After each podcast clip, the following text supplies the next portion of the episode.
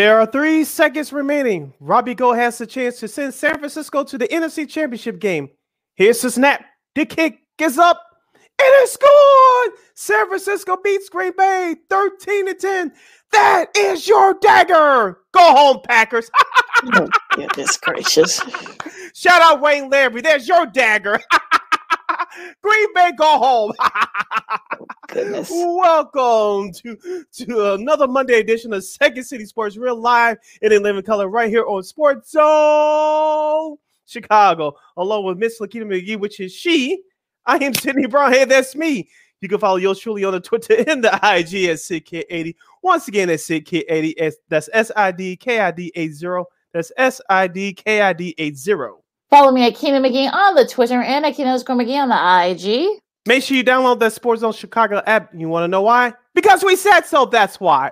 also, too, if you can watch any of our other five five live shows, including this one, Second City Sports, if you happen to miss it, that's okay. You can watch me, listen to them at your leisure. That's why we want you to download that Sports Zone Chicago app. Also, make sure you you follow Sports Zone Chicago on all social media platforms. That's Facebook, Twitter, Instagram, and YouTube. Once again, at Sports Zone Chicago on all social media platforms: Facebook, Twitter, Instagram, and YouTube. And you can catch the audio version of this podcast, Second City Sports, by subscribing to War or Anchor. We are available on all podcast platforms, including that iHeartRadio app. Make sure you type in the search engine boxes on those podcast platforms W A R R on Anchor. And you can follow War Media on all social media platforms Facebook, Twitter, Instagram, and YouTube at War Media. Once again, at W A R R Media. That's Facebook, Twitter, Instagram, and YouTube. And thank you very much in advance for your support. Like, share, subscribe, and tell your friends. We are unapologetically fun, and we have very different opinions.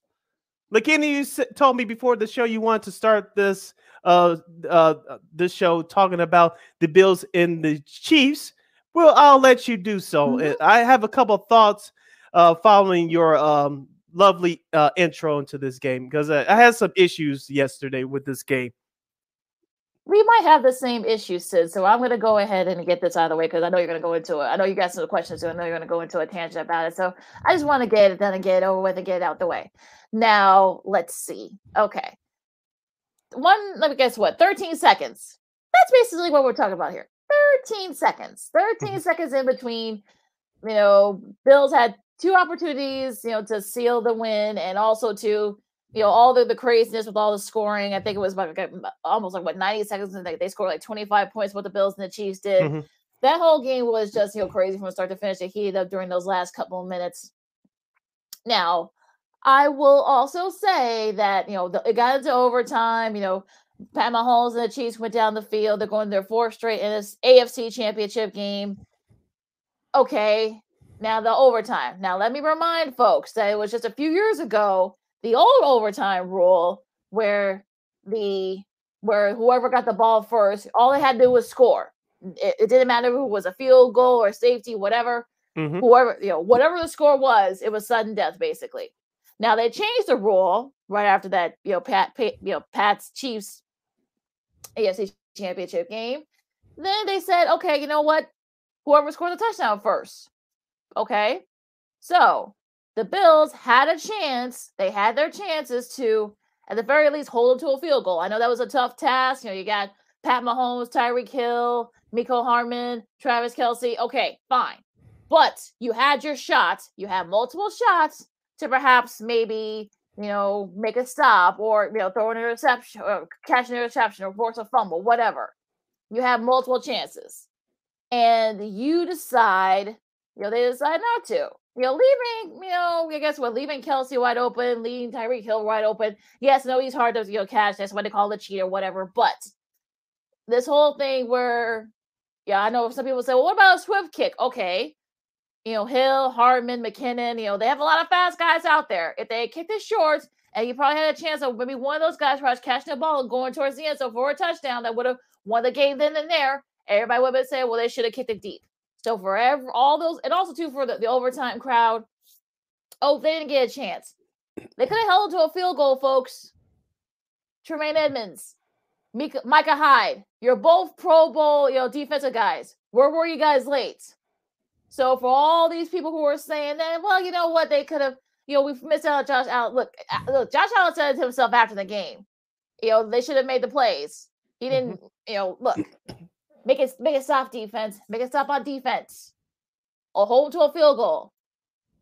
So, you know, Buffalo had multiple shots. You know, the defense let them down. And yes, all three phases. We'll talk more about that in a second. But I'm sorry. So the, all all this talk about you know, oh, we know the take overtime rule. No, do your job. You wouldn't have been in this situation. Ghost. If you have a question or comment for us during our uh, two-hour extravaganza for today's show and for this hour, our NFL uh, divisional playoff review, you can go to uh, Sports Zone Chicago's Facebook page or Sports Zone Chicago on YouTube. Type in your questions or comments in the comments section. But if you and Lakina will get them up on the screen for you. But if you decide to troll or do something stupid, Lakina will give you the Grayson Allen boot. Bye. Nah, nah. we'll get to that next hour. I don't want to do that. Yeah. Yeah, we'll get to that next hour. We're trying to get your energy up for that first. uh, back to this Bu- Buffalo uh, Chiefs uh, Chiefs game, Lakina. The situation that no one's talking about when Buffalo took the lead, 13 seconds left. Your head coach Sean McDermott decides to call two timeouts before Kansas City ran a play. Two timeouts before they ran a play. Why did you do that? That's what the break is for. After you kick the extra point, you remind your defense of what you have to do. Why would you call a timeout? You gave the Chiefs extra time to draw up a play. Yes. Yes, that is true. And no one's talking about that. That is true. It, it makes no sense to me. And shout out to Tony Romo on the broadcast for CBS, uh, talking about the Travis Kelce play. Mhm. Guess how many guys Buffalo rushed? They rushed four. In that situation, you know they had to pass. You rushed three. Do you, did you- did you really think that Patrick Mahomes was going to do uh, Dak Prescott from last week? No. I don't get it. I don't get it. Like I said, Sean McDermott is one of the best young coaches in the league. I know he's been there with Buffalo for a few years, but he should be getting more heat today than he's been getting from these national media pundit boobs. Let's be real, Lakina. Those two mistakes came back to bite Buffalo. And you talk about the overtime. I'm not going to waste any time with overtime. Everybody knows the rules. The NFL is not going to change it. They changed it on, uh, probably about a decade ago. Mhm. Okay, so it's still barely new. They're not going to change the overtime rules again. So people that don't like it, get over it. Play Now- defense. Thank you. And, and- and speaking of defense, Buffalo's defense uh, was fatigued, especially in that fourth quarter. You saw when Kansas City won that coin toss in overtime. I said to myself, game over. Because Buffalo's defense had to go back out there because they already gave up a game tying field goal and two long passes. They were fatigued. And you saw that in overtime. Mhm. So anybody thought that the Buffalo defense was going to stop them one more time, one more time, being fatigued, and you just got finished closing out for 13 seconds in regulation, it just wasn't going to happen. So Sean McDermott should be getting more heat than he's been getting uh, in these uh, less than last 24 hours. Well, look, it's one of those things where you you all- you wonder, okay, you know what? This was your this was your moment. This was your chance to kind of have that moment. Look, I know you guys were fatigued, but you all could have found your second wind. All you had to do was hold to the field goal. That's it. You didn't have to. You, know, you had to let them score a touchdown. I mean, you know, look, uh, if, if you're giving up a field goal, fine, you did it.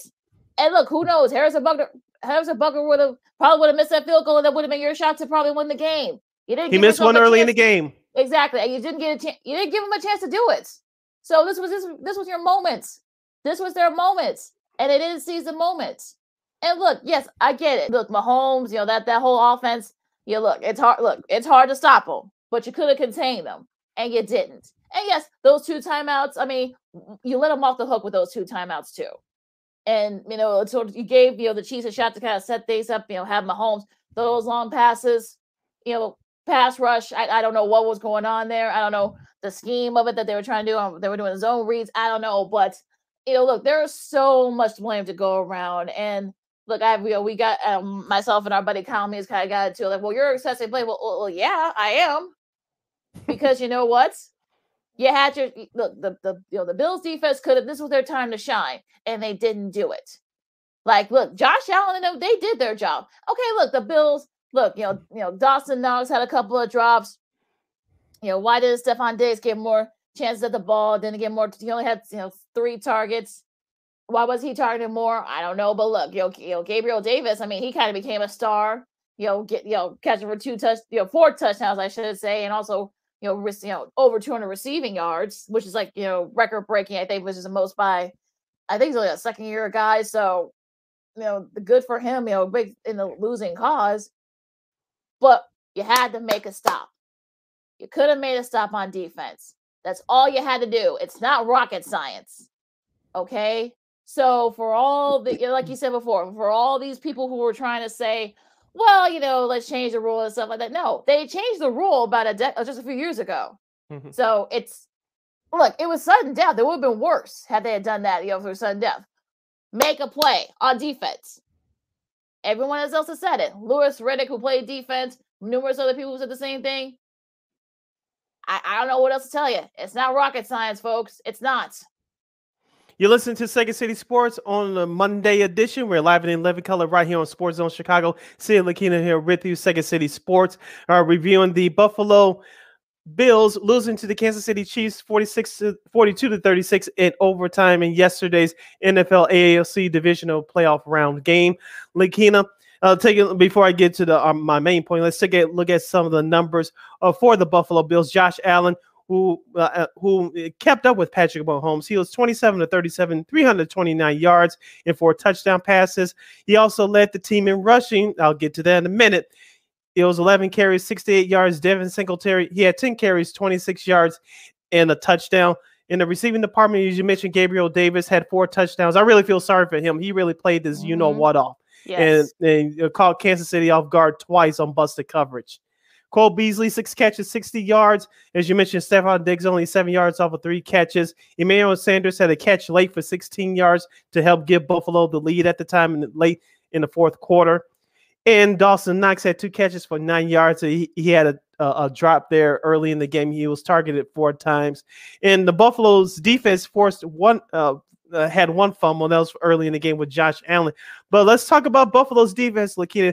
They only created two sacks on Patrick Mahomes. We knew it was going to be tough, but they had to do more. And they couldn't come up with a key turnover. And that's what cost them the game. Well, zero turnovers that were combined. And I feel like you know the, the moment was there for them.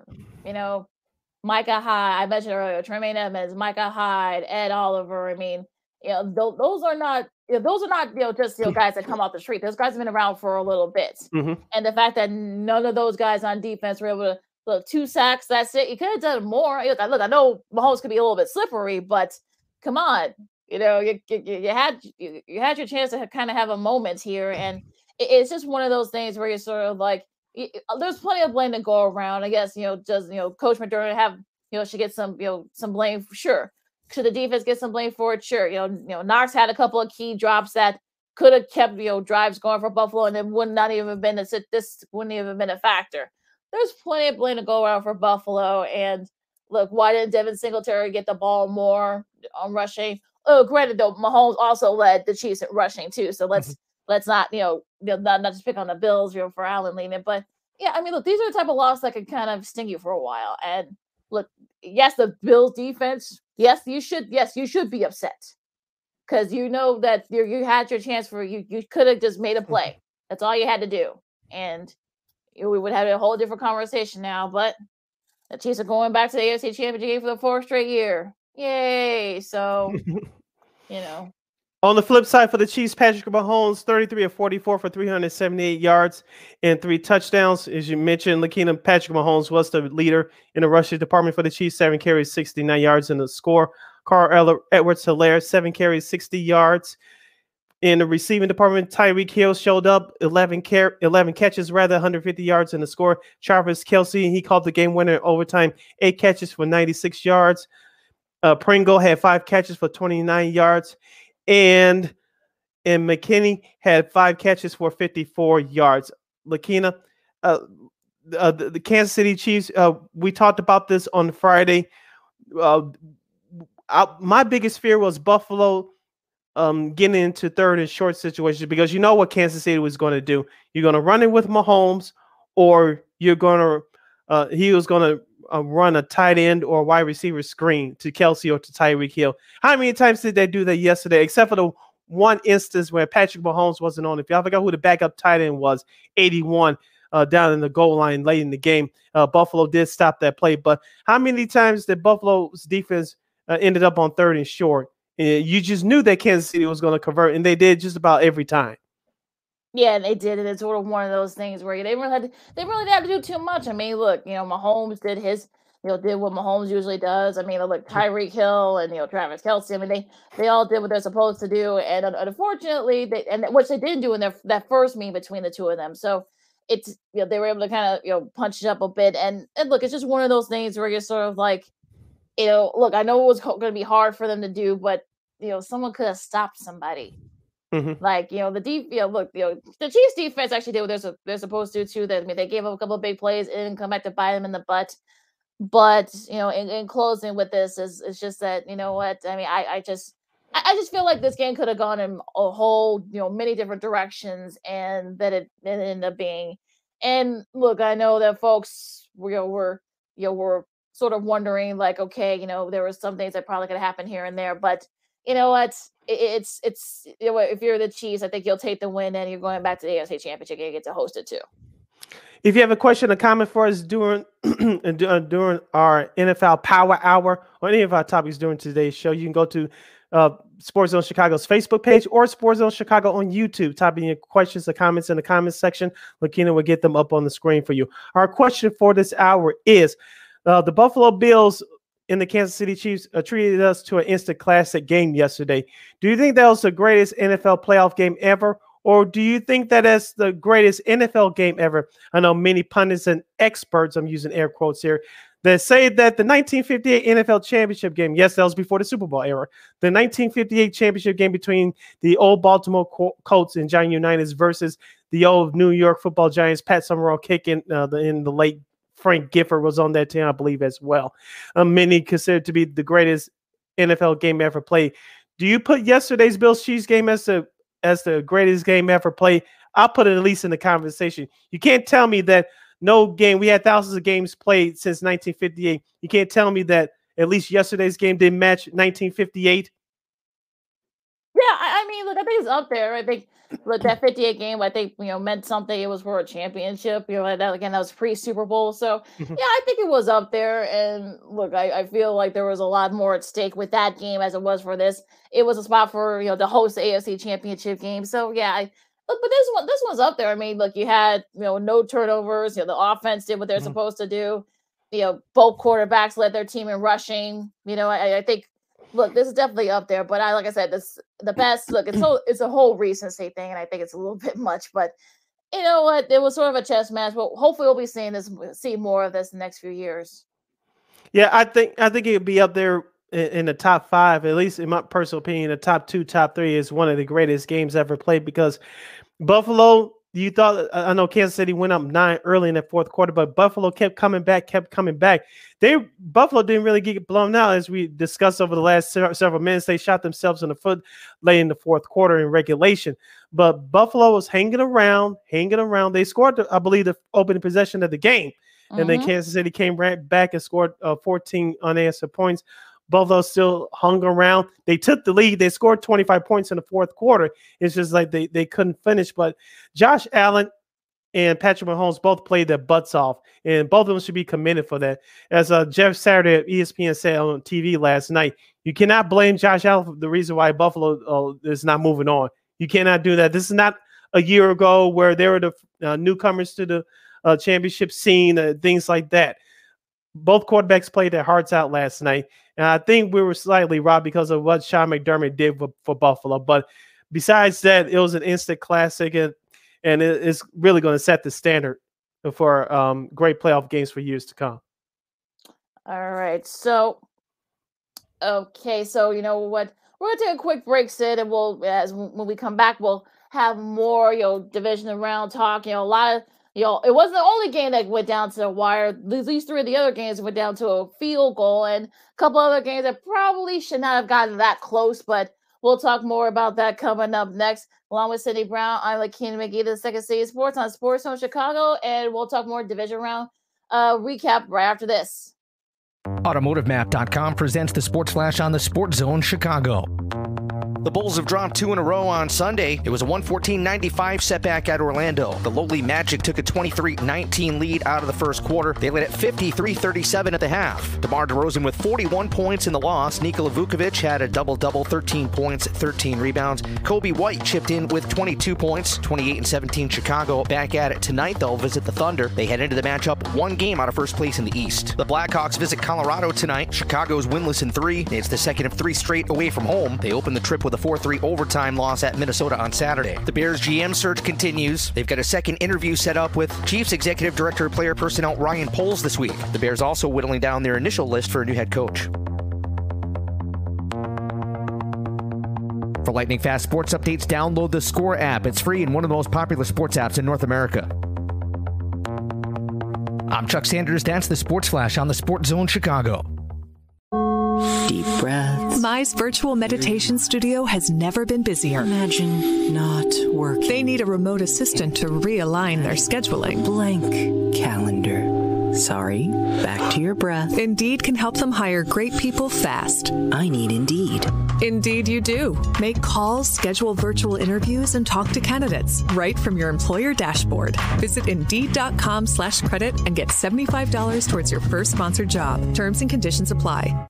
Hello, this is Discover, and we take customer service very seriously. We know that if you have a question or concern about your credit card, that's a serious matter, and you need to talk to a real person about it. So we offer around the clock access to seriously talented representatives in the USA. Again, it's a serious endeavor. The only funny thing about it is Bob. If you call us and Bob answers, you're in for a treat. Get 100% US based customer service and talk to a real person day or night. Discover exceptionally common sense.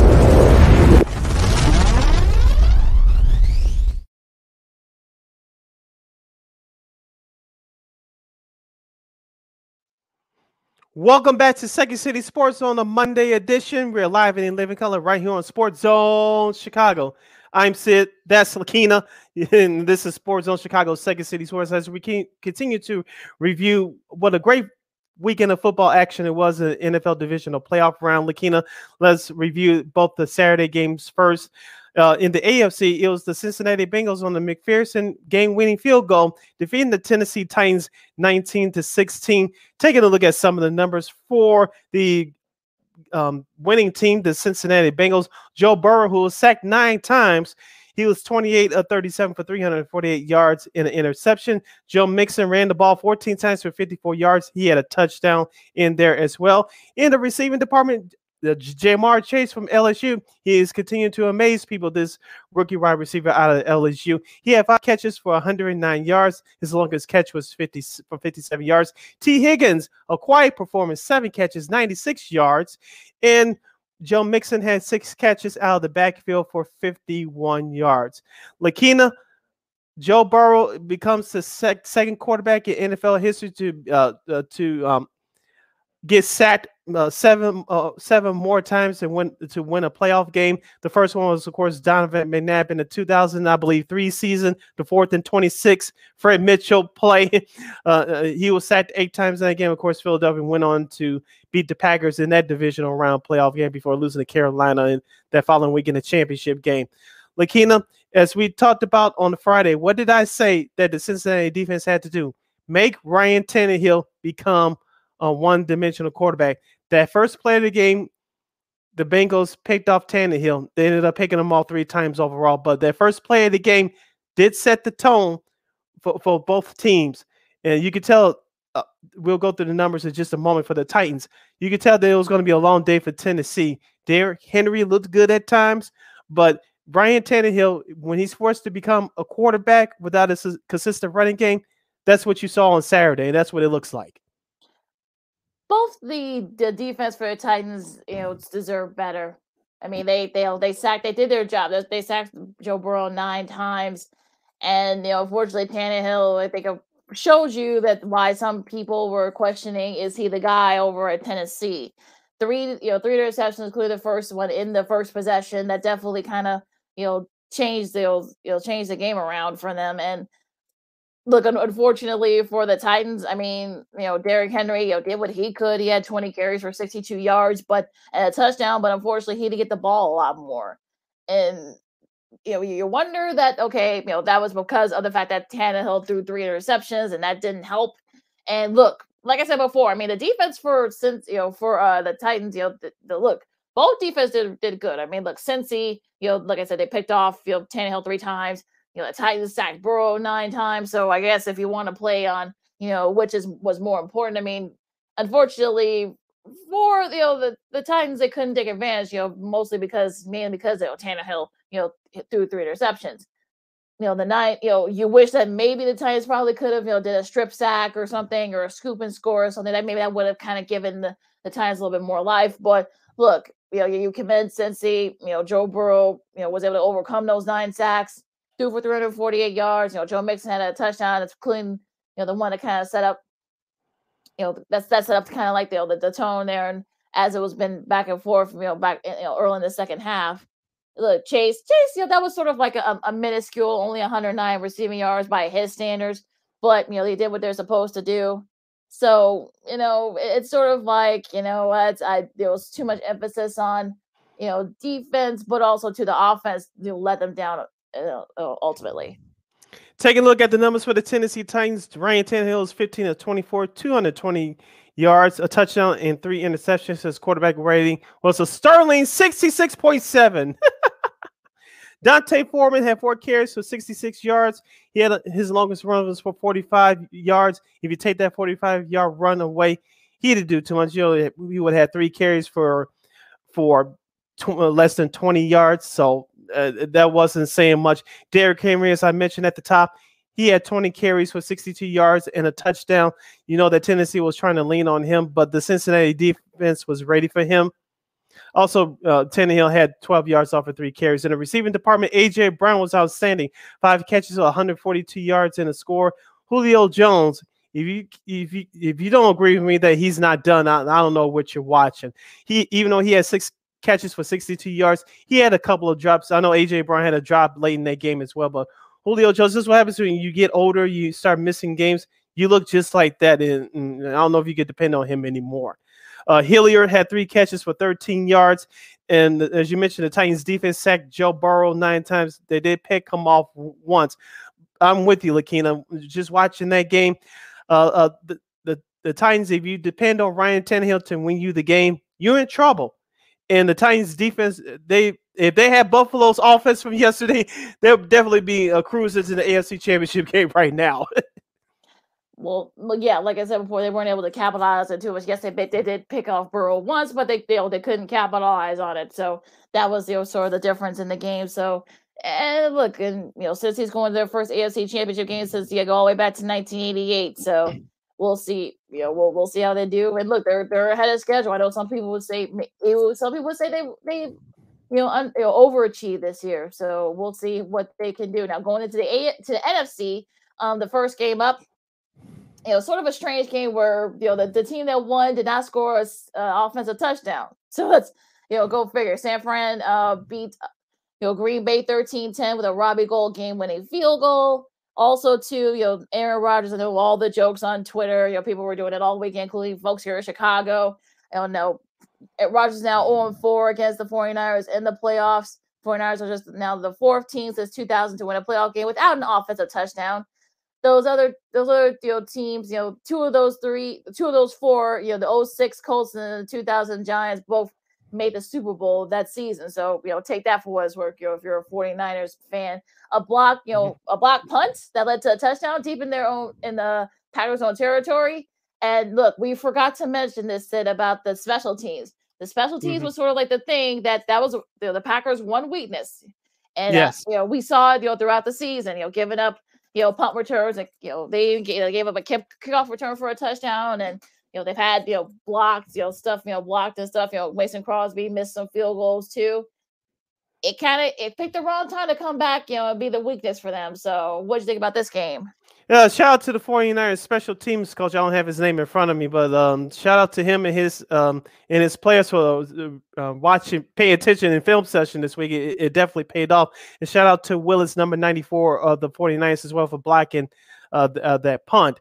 But looking at this game overall, Lakina, what did we talk about on Friday? The I said the 49ers had to get home on Rodgers two times because even though Rodgers is an older player, Rodgers can still uh, run out the pocket. The, the 49ers got home to him five times. Arik Armstead had two sacks. Nick Bosa had a sack in there as well. The 49ers uh, defense was was the unit that saved the day because as you as you mentioned, uh, the 49ers offense didn't really do much, especially in that first half. Now, late in that first half, Jimmy Garoppolo had a chance to put some points on the board. Instead of throwing the ball away, he was trying to force the ball into George Kittle's area, and it got picked off. And that should have been a, uh, no worse than a 10 nothing, if not a 14 nothing lead for the Packers uh, going into halftime. San Francisco, they were lucky to, uh, they think it was a 7 nothing Packers lead at halftime because remember, Mason Crosby's field goal was blocked to end the half. So San Francisco dodged the bullet right there. Now, San Francisco offense started to get it going in the second half. That just, as you mentioned, couldn't put any points on the board. But I'll, I'll give them credit. Uh, Jimmy G, along with uh, Elijah Mitchell, Deebo Samuel will break down the numbers for them, those guys in just a moment. But they did what they had to do uh, to get in position to kick the game winning field goal. Now, taking a look at the numbers for the 49ers, Jimmy Garoppolo had a quarterback rated of 57.1 off of 11 19 passing, 131 yards in that late first half turnover. Elijah Mitchell had 17 carries for 53 yards. Deebo Samuel, 10 carries, 39 yards. The Packers did a heck of a job uh, limiting his uh, big play abilities. In the receiving department, George Kittle, I didn't get a chance to mention this on air on Friday, Lakina, but I thought he was going to be key. He was, especially late in that second half. He had four catches for 63 yards. Deebo Samuel, three for 44. And Elijah Mitchell had 18 yards off of three catches coming out of the backfield.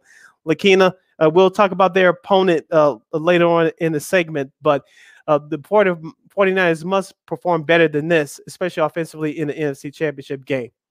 Well, it's one of those things where you didn't really have to do anything, and the you know, good thing your your your special teams kind of picked up the slap for you. You know, Jordan Willis was the one who blocked that mm-hmm. blocked that punt, also too, you know, Hafanga, Hufanga, you know, ultimately recovered it and scored the touchdown. But I mean, look, the, the Packers you, you, had your chances to kind of put the game away and you didn't. Mm-hmm. That's why that's what happens when you let you know, the 49ers hang around. And I, I'm surprised people aren't talking about this more. You know, they had their chances. I mean, look, Aaron Rodgers, you know, did what he's supposed to. Once they scored that, you know, that on their opening drive, you thought, okay, you know what, this could get ugly. And especially since the 49ers were able to play it together on offense.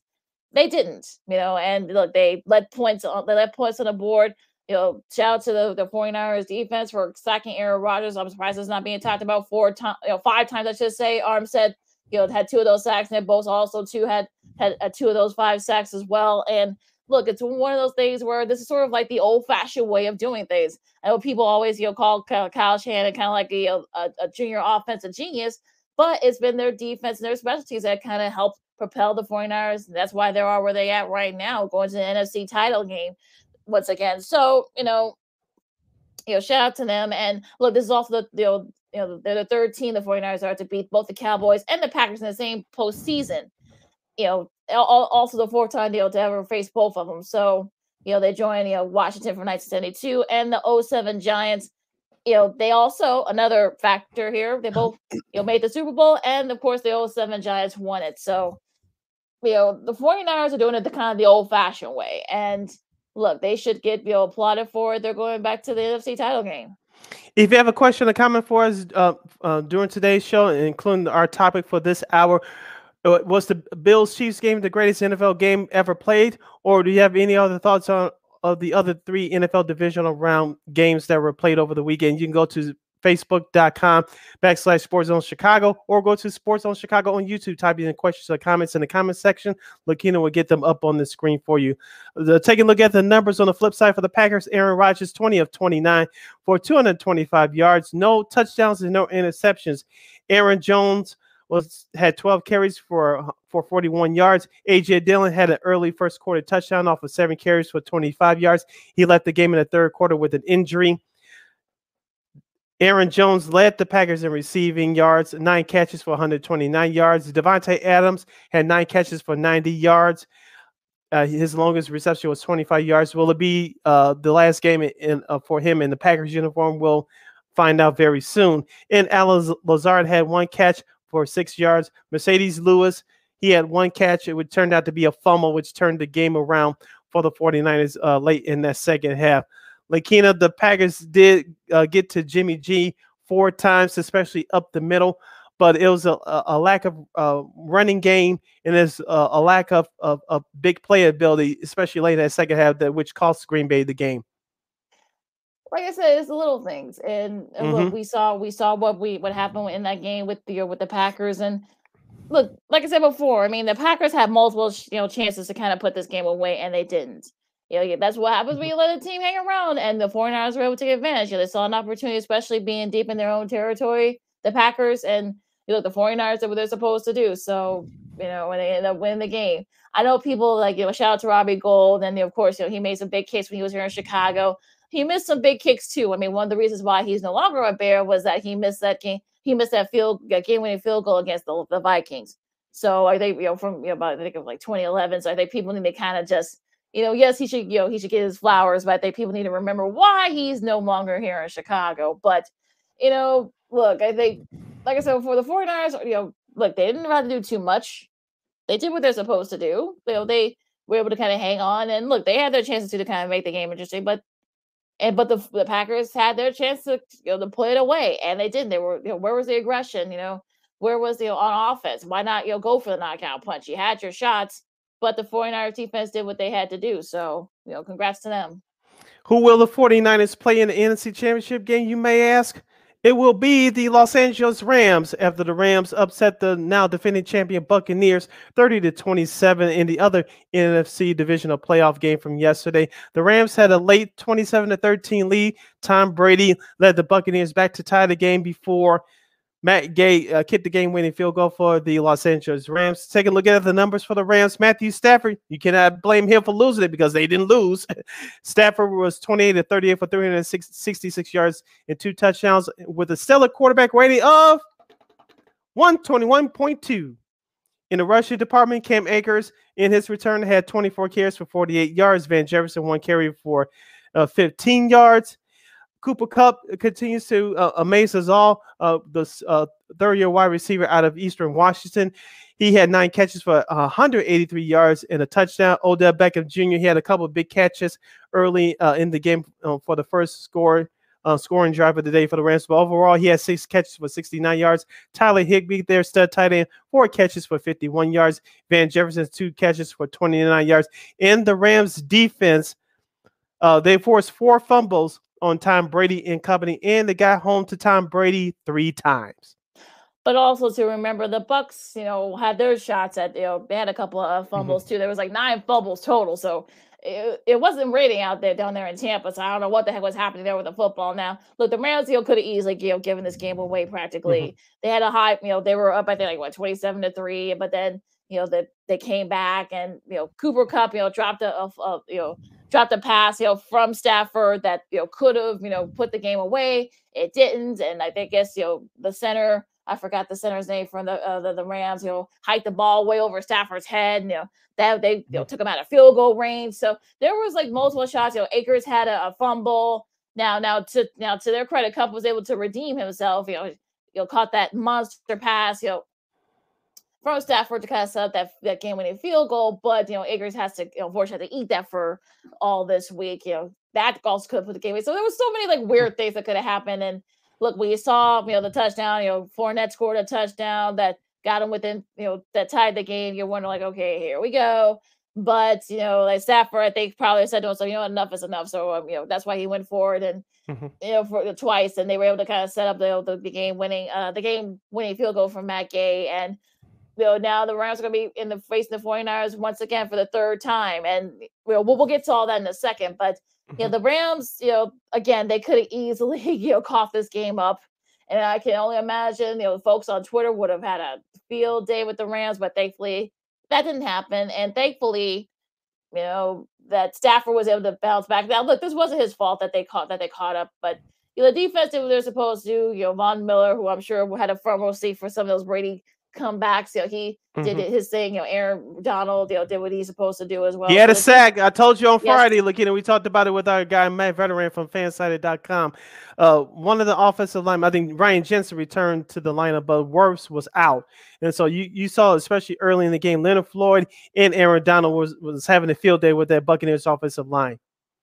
Well, and also too, you know, you can tell not having a lot of those veteran O line guys came back to bite them and bite the Bucks in the butt, and that's what ended up happening. So, and you know, the Rams at least you know for for a few you know for a little bit they had a field day with Brady, especially early on. Mm-hmm. So they settled in a little bit, but it was still you know wasn't enough. And look, I think this this Rams team, I think they're built to win now. So I, I think. Mm-hmm. Look, we'll talk about the old Brady's future. You know, this was that came out before, you know, during the game, uh-huh. uh, before the game, I should say, in the morning yesterday, that maybe Brady might hang him up. You know, that's a whole nother conversation. But you know, go into this. But this will be the first time that I think it's the first time like over a decade that neither neither Aaron Rodgers or Tom Brady will be a part of the uh, the championship game. So yeah, this is yeah, oh mm-hmm. So this is yeah, definitely the you know, I'm not gonna say this is kind of the end of an era, if you will, but not or a change of the guard, but you're wondering, okay, that's an interesting stat for Tampa Bay, Tom Brady, as you mentioned, he was 30 of 54 for 329 yards. He had a touchdown and an interception for a quarterback rating of 72.2.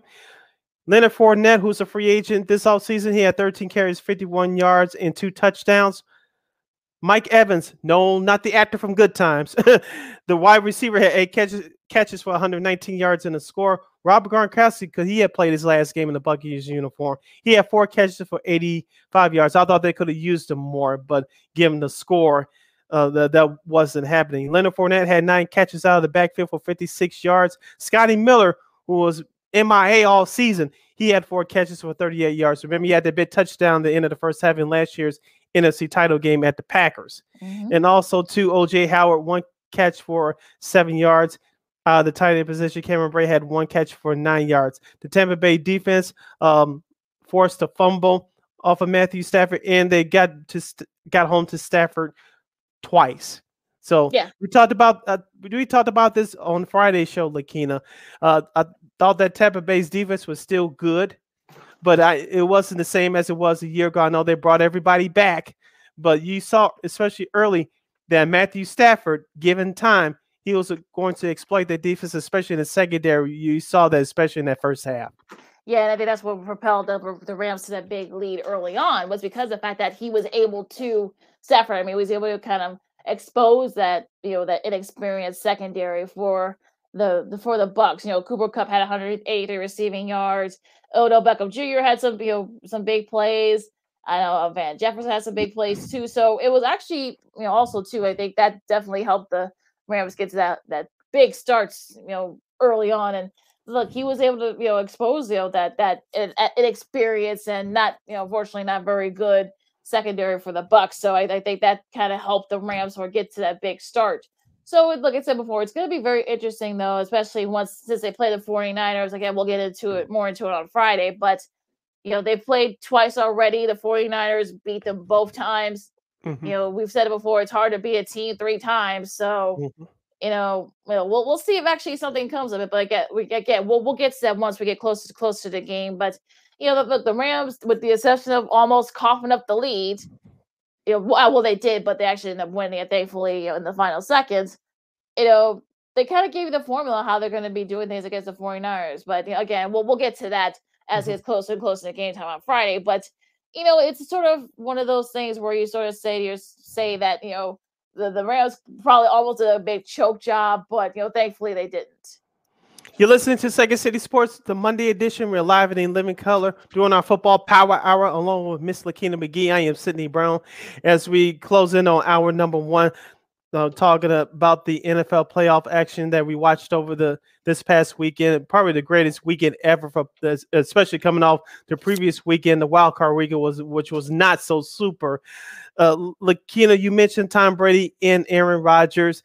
Uh, we both we uh, watched them both on the field for the last time. Lakina, I told you before the season started, both Ben Roethlisberger and Aaron Rodgers will be playing their last years in their respective uniforms. I'm still going to stick to that. Let's get to Tom Brady first.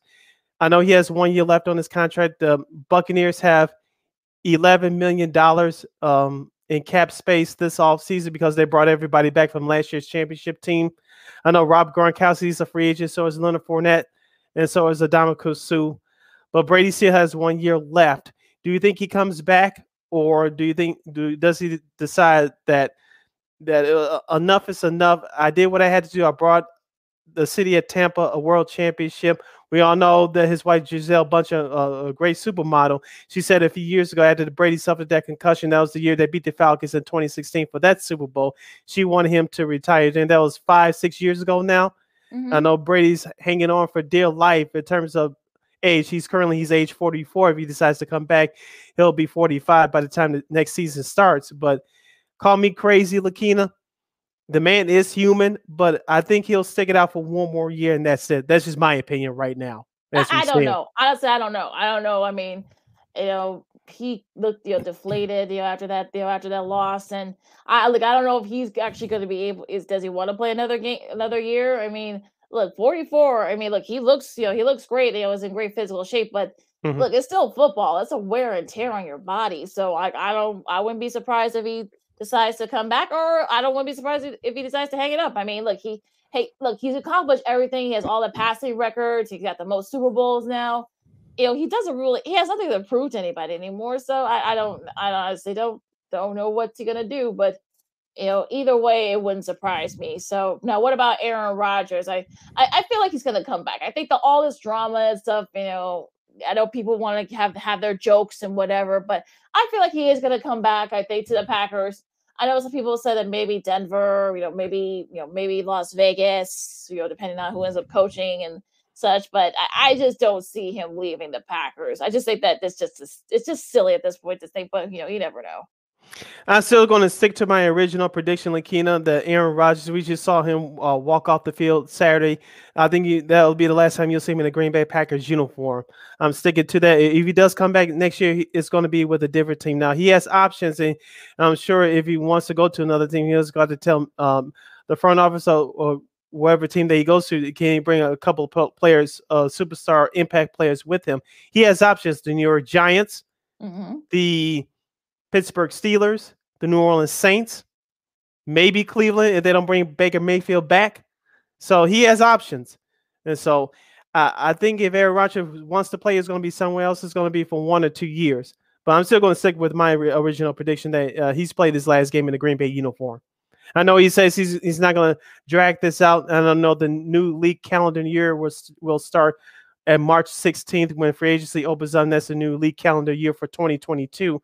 But uh, I think Aaron Rodgers has played his last game as a Green Bay Pack. I know he. I'll, I watched some of his uh, presser following the loss on Saturday. He said that it was the um, best year that he's had. You know, connected with his teammates. Uh, of course, he was deflated after the way they lost on Saturday. But I, if you can't get it done, and this has been a, a best stretch of his uh, Packers career. remember when they were uh, going deep into those playoff runs uh, back in 2014, 2015, it was him that was carrying those Packers teams. These last few years, he's had balance up and down that roster, and they still couldn't get it done. Mm, oh, what makes you think they can all of a sudden flip a switch and finally break through next year? Right now, I don't see it. And they're in salary cap hell as well. Yeah, it'll be interesting to see where they worse go. than the Bucks yeah, it will be interesting to see where they go there before we do our studs and duds. Um, I think Ben, Big Ben is just going to retire. I mean, I think he'll definitely. Mm-hmm. I think he's definitely a Hall of Famer. Maybe not yes. first ballot, but I, I think he'll get it eventually. But yeah, I think he he hangs up because he could tell he could tell in that game against uh Kansas. I think he just wanted to get the hell up out of there. Yeah. And one quick note, Lakina, before we get to our studs to does Uh, I got my television on right now.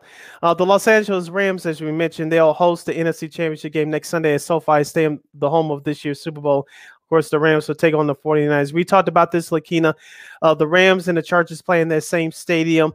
Uh, we know there's a lot of Raiders fans uh, there in Los Angeles because, of course, the Raiders played in Los Angeles from the early 80s until the till 1994. There's still a lot of San Francisco 49ers fans. If you saw that game at the end of the regular season, uh, the, uh, there are more 49ers fans than Rams fans there. Now the Los Angeles Rams have limited them uh, t- uh, the tickets to the greater Los Angeles area. So you know what that means. One, they don't like money for out of towners, and number two, they're trying to limit San Francisco fans from entering their stadium. Let me tell you something, Rams organization. That's not going to work because you have San Francisco 49ers fans living in Los Angeles. You cannot keep them out. It's not going to work. it did. That was just silly when I saw that yesterday. I was like, okay, you guys are going to keep other fans. Wait, I don't think there are a lot of Rams fans who live in Los Angeles. Okay. Thank you. You've got a lot of. I'm sure you got a lot of people who you know, who who work in. That's a Raiders town. Who, who who work from who work in San Fran and who probably go to Los Angeles to go to games, or probably people and vice versa. So I think it's just that was just stupid at, at how that they did that. But you know, it is what it is. But Mhm. it is just silly that whole thing. But okay, real quick, yo, said your studs and duds. Uh, just a couple of studs for me. Uh, of course, Robbie Gould, uh, Willis, uh, who blocked the punt for the 49ers late in the fourth quarter. And I'll give it to Matthew Stafford. He's one now he's standing four quarters away from getting to the Super Bowl, and, and the Rams will try to become the uh, second team, uh, first team for the second year in a row to play uh, a, in a Super Bowl in, their- in their home city. So I'm giving it to Willis from the 49ers and to Matthew Stafford of the LA Rams. And I'll give my third stud to Josh Allen from Buffalo. Yeah, I'll give it to Gabriel Davis and a losing effort there. Um, you know, Mhm. one of those things where, like I said before, I, mean, I know Diggs didn't get a lot of touch. I know people are already kind of mad about that, but look, he did something. You know, he had three receiving touchdowns in a postseason game since you know Travis Kelce did it in 2019 in the divisional round. Um, second play, second Bills player to do it is Andre Reed. Back the way back in '92, he was part of that. That was part of that comeback, you know, with the Oilers against the Oilers for the Bills. Don Beebe stepped out of bounds, but that's a whole other issue. well, well, yeah, that's another, that's a whole nother uh, call there. But yeah, Frank Reich led that. Your current Colts head coach Frank Reich uh, led that to come back. Um, you know, a losing effort. Uh, Cincy, I don't think people thought.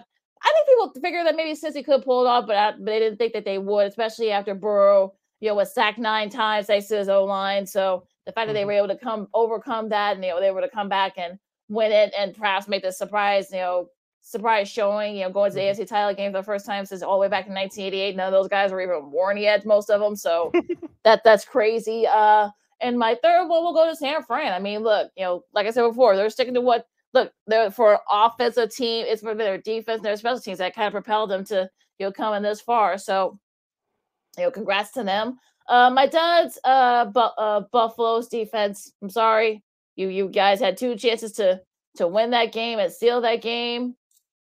I don't know. Look, y'all, you can whine about it all y'all want, but the defense, you know, make a stop. Second dud, uh, yeah, the, the, the some of that's uh the dud. Second dud, Green Bay. I mean, you had your chance to put the game away. It never should have got to that point. You know, where you let the 49ers hang around, like I said. You know, now you're back at home. You're watching the game along with the rest of us. Tennessee, uh, you know, the second, the third one, Tannehill, three interceptions. You could have took control of the game, especially after the defense did their job. You didn't, and um, people are starting in Nashville are starting to wonder if he is the answer for you for the for the Titans on on for the on the quarterback side. My three duds for me is all head coaches: Sean McDermott of Buffalo, Matt Lafleur of Green Bay, and Mike Vrabel of Tennessee. You know, said. All right, so hour number one is in the books. Hour number two coming up next. Bulls was another tough one. You know, they didn't have a great weekend. They lost a, a tough one to Orlando. And uh, Grayson Allen, you know, now Caruso is going to be out for about eight weeks. You know, mm, I got a lot to say. We, know, we got a lot to say about that. Also, other NBA happenings. Also, there's a new number one in college basketball, first time ever, and a lot, a whole lot more coming up next hour two. This is Second State Sports on Sports Zone Chicago, along with Cindy Brown. I'm Lakina McGee, and we'll see you in a bit. AutomotiveMap.com presents the Sports Flash on the Sports Zone Chicago. The Bulls have dropped two in a row on Sunday. It was a 114-95 setback at Orlando. The lowly Magic took a 23-19 lead out of the first quarter. They led at 53-37 at the half. DeMar DeRozan with 41 points in the loss. Nikola Vucevic had a double-double, 13 points, 13 rebounds. Coby White chipped in with 22 points, 28 and 17 Chicago. Back at it tonight, they'll visit the Thunder. They head into the matchup one game out of first place in the East. The Blackhawks visit Colorado tonight. Chicago's winless in three. It's the second of three straight away from home. They open the trip with a 4 3 overtime loss at Minnesota on Saturday. The Bears GM search continues. They've got a second interview set up with Chiefs Executive Director of Player Personnel Ryan Poles this week. The Bears also whittling down their initial list for a new head coach. For lightning fast sports updates, download the Score app. It's free and one of the most popular sports apps in North America. I'm Chuck Sanders. That's the Sports Flash on the Sports Zone Chicago. Deep breaths. Mize virtual meditation studio has never been busier. Imagine not working. They need a remote assistant to realign their scheduling. Blank calendar. Sorry, back to your breath. Indeed can help them hire great people fast. I need Indeed. Indeed, you do. Make calls, schedule virtual interviews, and talk to candidates right from your employer dashboard. Visit Indeed.com slash credit and get $75 towards your first sponsored job. Terms and conditions apply. Hello, this is Discover, and we take customer service very seriously. We know that if you have a question or concern about your credit card, that's a serious matter, and you need to talk to a real person about it. So we offer around the clock access to seriously talented representatives in the USA. Again, it's a serious endeavor. The only funny thing about it is Bob. If you call us and Bob answers, you're in for a treat. Get 100% US based customer service and talk to a real person day or night. Discover exceptionally common sense.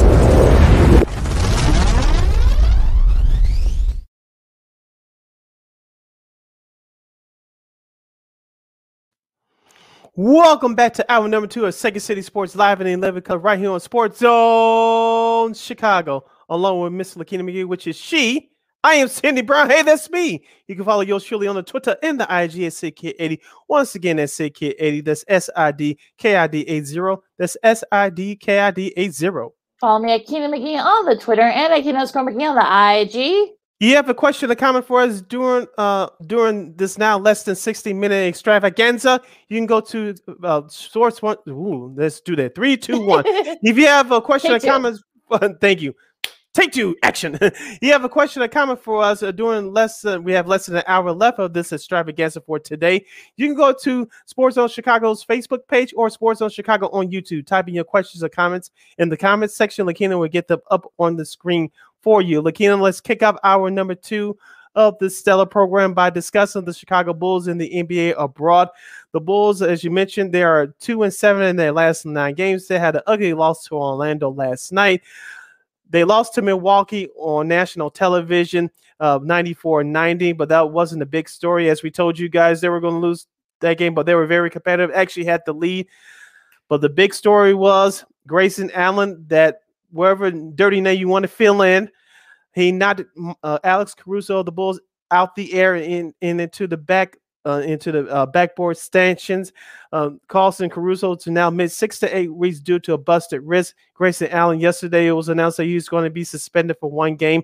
I know Lakina that um, like I don't know if you heard our guy Sean Sierra doing Sean and Maya in the morning earlier today Oh, on Sports of Oh, Chicago.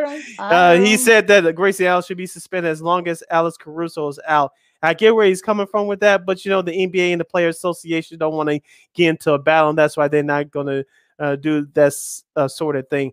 I know that Khris Middleton, the Milwaukee Bucks uh, All Star forward, came to Grayson's defense at the end of the game on Friday, saying that was a hard foul. He didn't think it was a dirty play. Uh, let me just say this, Lakina. You you know as well as I do that we uh, the the way that we watch basketball, the way the basketball is played is totally different from where we grew up. We're 80s babies, and we could tell the difference between the way the game was played then to now. That was still a hard foul. I'm not saying this because we are, are a show based on a Chicago platform, but that was a dirty play. Grayson Allen has had a, a, um, a reputation of this going back to his days in Duke. He had a couple of instances there as well. And so let me just say this. I think this will bring the Bulls closer together. Not saying they weren't close already, but this will bring the Bulls closer together. They're going to get out this funk.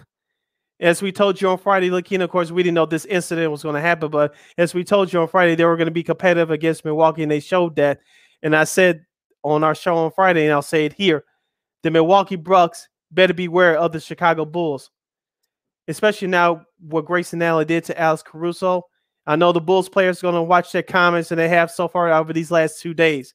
And I think that what happened on Friday affected well the way they played last night in Orlando. Oh yeah, I, I But- there's a there's no doubt that uh that they, that it affected their play and, Mhm. and But here's the and- thing. Go but ahead. here's the thing. Okay, here's the thing. I'll wrap. I'll let you uh, take over. Here's the thing. I know they're going to say the right things in front of the media, but behind the scenes, you know they better gear up for the remaining regular season games Mhm. against the Milwaukee Bucks.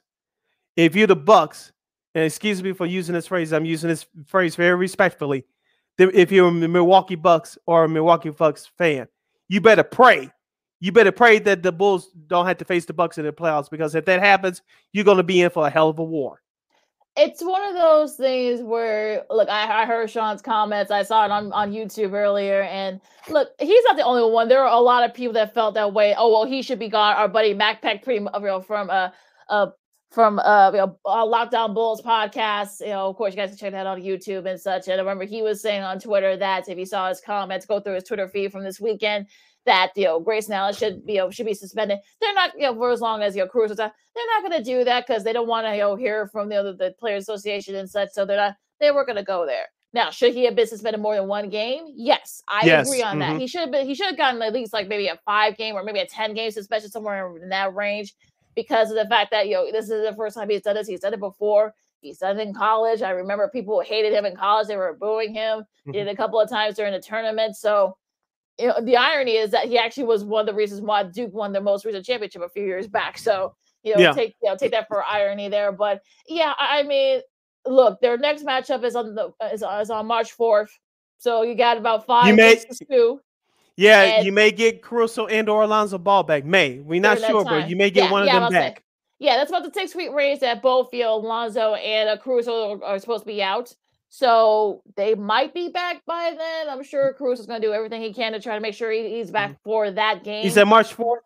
yeah, March 4th. That's a Is Friday. that That's- here in Chicago or That's here in Chicago. It's an ESPN game, so gotta think, yes. So you got to think that they'll be geared up for uh, that one, and we'll see. Like I said, if Ball and or Caruso is back, and look, That would be have to- great. and you have to think that that affected their play against Orlando yesterday. I, I Mhm. saw a little bit of that game.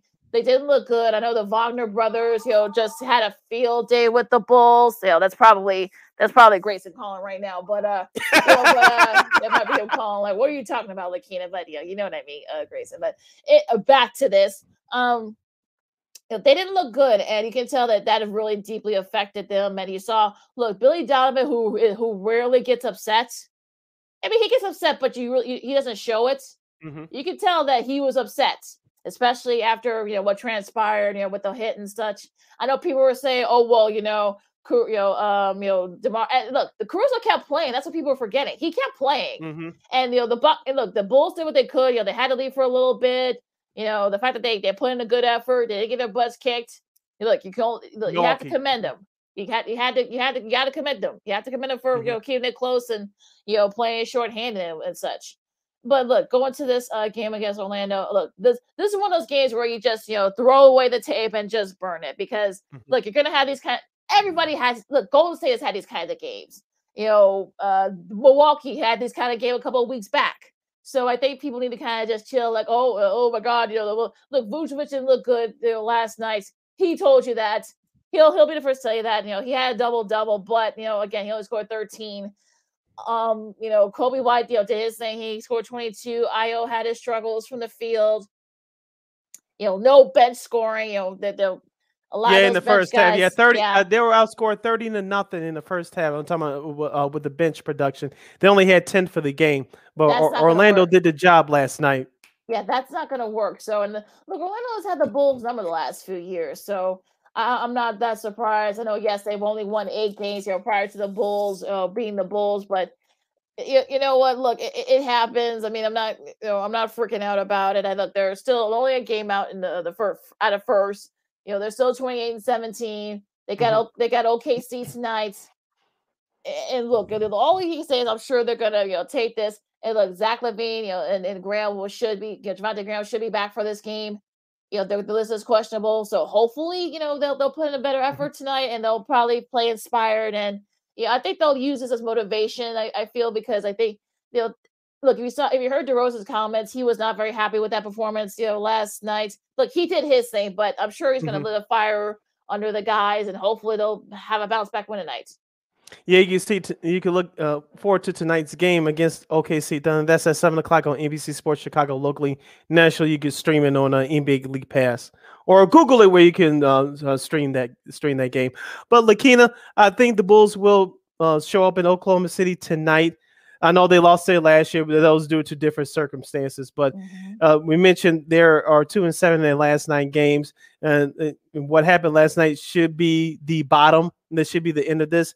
There will be OKC. I have no doubt about that. Now, they happen to lose this one, you're really glad to have to start start looking at the, the situation. But uh, uh, uh, I've seen been seeing comments over the last couple of days. Lakina, I've been listening to various podcasts and, and a little sports radio, local sports radio, uh, and people were saying that this should uh, have the extra urgency for Arturas Karnisovas and GM Marc Eversley to go ahead and make a deal. Folks, this is not video games. Uh, Deals just don't happen just like that. And especially with the Caruso injury now in the injury to Lonzo Ball, Coby Mhm. White is safe for now. If you're going to trade him, it's going to have to be over the summer. He's not going anywhere right now. You still need a big guy that can come in and play defense. We talked about Paul Millsap uh, on our last show, Lakina. Mhm. I don't know he's going to be the answer, but you might have to look at a guy like him. Uh, as our guy Rob Schaefer for NBC Sports Chicago, we had him on a few weeks ago. He said uh, this name, and I agree with him. Tristan Thompson of, Sacramento looks like that train's about to go off the rails as well. So Mhm. uh, the new fresh interim head coach Alvin Gentry. Uh, shout out to him, but uh, the looks like the uh, those players. I'm not going to say that tuned them out. They just don't have the talent to uh, to consistently win.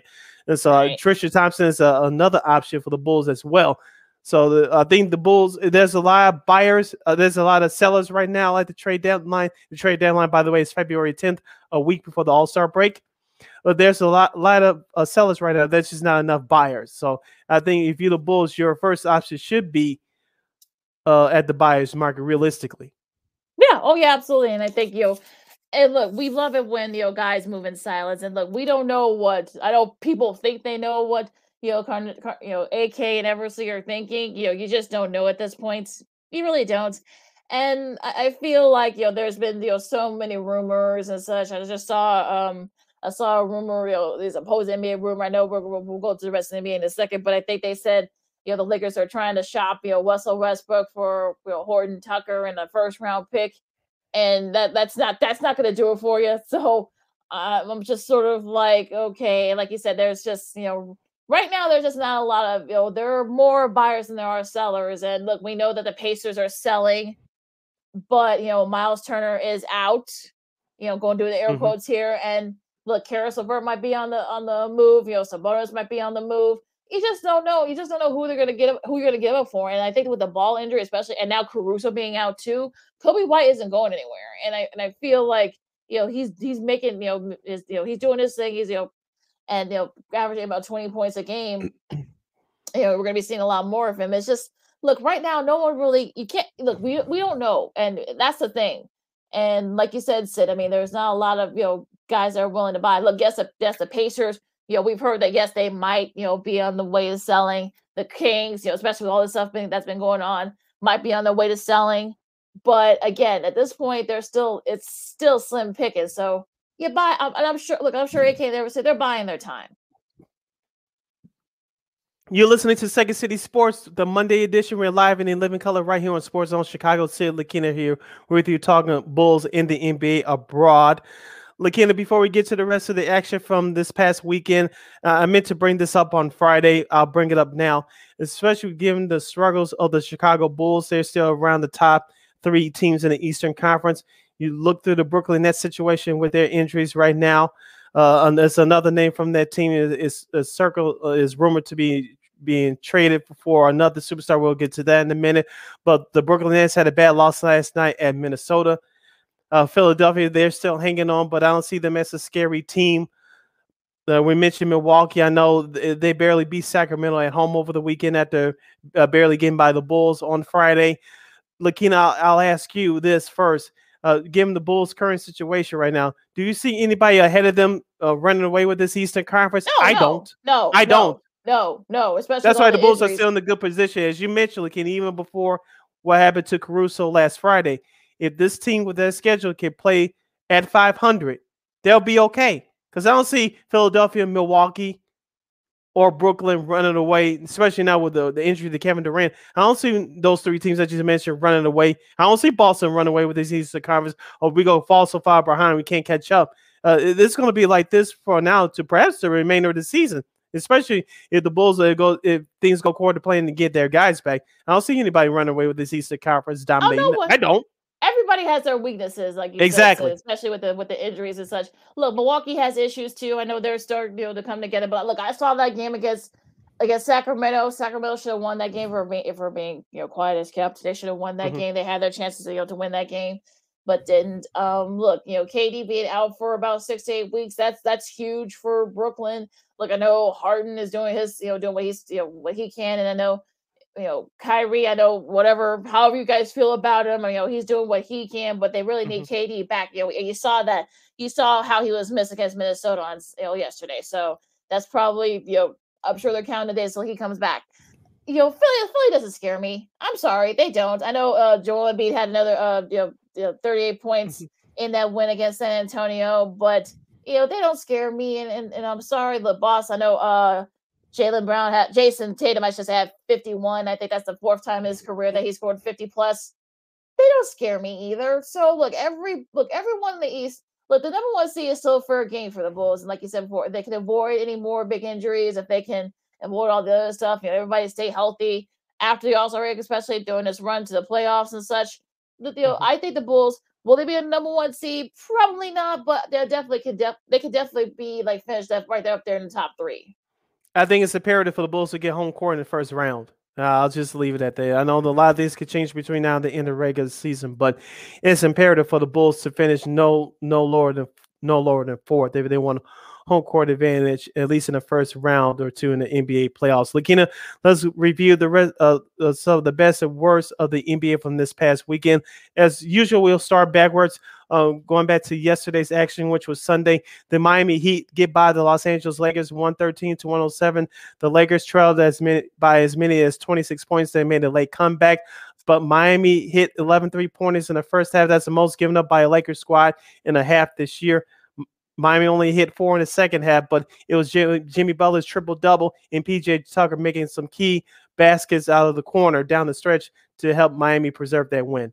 yeah, that was sort of a that was a strange game, and I think you know if you saw our girl Lana Tech Hires uh, tweets, um, she was happy for one minute, then by the second half she was getting upset, but then you know they were able to kind of they were you know able to come back and like I said before they had that that they had that cushion you know hitting like like 11 threes, you know in the in the first half, so that was. That, that, that was you know huge for them and look you know, of course you know, Jimmy Butler was clutch late even though he had his struggles from the field he's coming back from his injury so you know the fact that he had 20 I think you know definitely you know, definitely should goes to show you how good he is, of course, you know, Duncan Robinson. He's been sort of like the guy that's kind of, you know, been, you know, sort of been like that, that, you know, that, that big, you know, the big three, if you will. You know, now that Bam's back now, you know, he scored 14. hmm Could they perhaps maybe challenge for the number one seed? I think they're like near the top or like right at the top right Mhm. now, especially with all the other teams with, with Brooklyn and the Bulls is also, of course, struggling. So we'll see. You know, can the Heat? I'm sure that will make a, our girl a lot of happy if they end up finishing the. I don't know if that I don't know if that'll be the case, but again, they'll definitely you know going to be around for a while. Um, you know, for me, you know, the Lakers, the, the- what I mean, like I told you guys about that trade, you know, for for not, you know, you know, they want none, and you know, you know, Hor- Thornton Taylor and a first round pick. That's not gonna that's not gonna do it for you, folks. That's not so. You know, could West Westbrook be on the mood? Could other guys be on the mood? You know, Dwight Howard didn't score any points. I don't know what what can you do. I mean, especially if they go, you know, that that they've only won one game there that, that this road trip, and if they go, Mhm. oh, you know, if they you know continue their struggles right before the All Star break, could Frank Vogel be on his way out? Who knows? But it, it's just crazy. It's it's just crazy. And you know, look, this is what you want, LeBron. So you now you're kind of getting the taste of it. And um, you know, of course, we talked about um Philadelphia. They edged out uh, San Antonio by six points, 115, Mhm. 109. Embiid had 38 points leading the way there. And like I said, like I said, they don't they don't scare me. I mean, I, I, I hate saying that, but they don't really scare me. Um, Dallas beating you know beating Memphis. You know, look, Luka Doncic had 37. Is Dallas starting to kind of get on a roll there in the Yeah, West? they definitely bounced back after that bad loss to to Phoenix on Thursday. Yeah, so could they perhaps maybe be on the move? Um, you know, Denver, yeah, Denver edged out Detroit by six. Um, Jokic had another triple double. So, you know, they're I know they're trying to kind of hold everything down. You know, Murray's still still out. We'll see if you know he'd have a, he didn't have a triple double. I should say. You know, Jokic did. That was like actually broke a streak where he had four Trey Kings with a triple double, but they didn't really need to. I mean, they had other guys step step up too. I know Nuggets have had their various injury issues, so they're throwing three games over. But you know, we'll see if they can kind of hang on there near the top of the West. The West is so deep, but you know, what, what else caught your eye this weekend? Uh, the Golden State Warriors continue to struggle shooting the ball from the outside, but they got away with it last night as they uh, barely beat the Utah Jazz 94 to 92. Steph Curry, uh, he's still one of my top players for MVP, but like I said, they struggled shooting the ball early. I know they had a bad loss uh, against Indiana uh, last Thursday. We talked about that in our last episode, but as you mentioned, like as soon as uh, Klay Thompson gets his conditioning back and gets his timing back, he, he's allowed to play in back-to-back games. That team is going to be dangerous. What do you think that GM Bob Myers is going to do at the trade down, deadline, Lakina? Do you think they, they're going to improve their roster? Because if uh, they do, they'll be a more dangerous team. I don't know well, whether they can do that or not, but I don't know if they'll be able to. What's their cap situation? Because I feel like they're kind of kind of up against the cap as well. So I don't know if they'll be able to do. He'll be able to do anything, but again, we'll see. And also remember, Utah still without Donovan Mitchell, who's still going through mm-hmm. concussion mm-hmm. protocol. So I think folks need to kind of you know muscles on that and why the Jazz game that game was so close yesterday. Of course, with the struggles from the field, but yeah, I mean the Warriors. I mean, like I said, I don't know what's their cap situation. Kid, I, I know Draymond's still you know, still out. So, you know, I think that might be why they're struggling. They might just stand mm-hmm. pat. But, you know, again, you know, you never know what goes on excuse me, with some of these GMs. So, you know, we'll, we'll see, we'll see what, what, what, you know, what goes on, what happens there. Um, on Saturday, you had a Phoenix just edging out, mm-hmm. you know, Indiana almost pull, pull off another upset out west on the road. But, you know, they did, the Suns did just not to win that game, you know, edging them out by 10 pulling away from them late. You know, they kind of tried to get they kept the goals a little bit, but you know, they did, you know, CP3 had uh, 18 and 16 assists. Mm-hmm. Also, too, you know, Booker struggled, but they had guys, you know. Here's a name that you haven't heard from in a while. Uh, Bismack Biyombo had 21 off the bench. Woo. That's probably the most he scored in a while. So, you know, they were able to kind of propel him to, to hold off the Pacers. Yeah, he's about 40 now. give or take. yeah, but the Phoenix Suns continue to roll, uh, as I mentioned, uh, with the Dallas game on Thursday. They had a big road win in Dallas. Of course, they uh, uh, wrapped up their weekend play with a big win over the Indiana Pacers, who had a surprising two road wins on their West Coast road trip at the Lakers and at Golden State.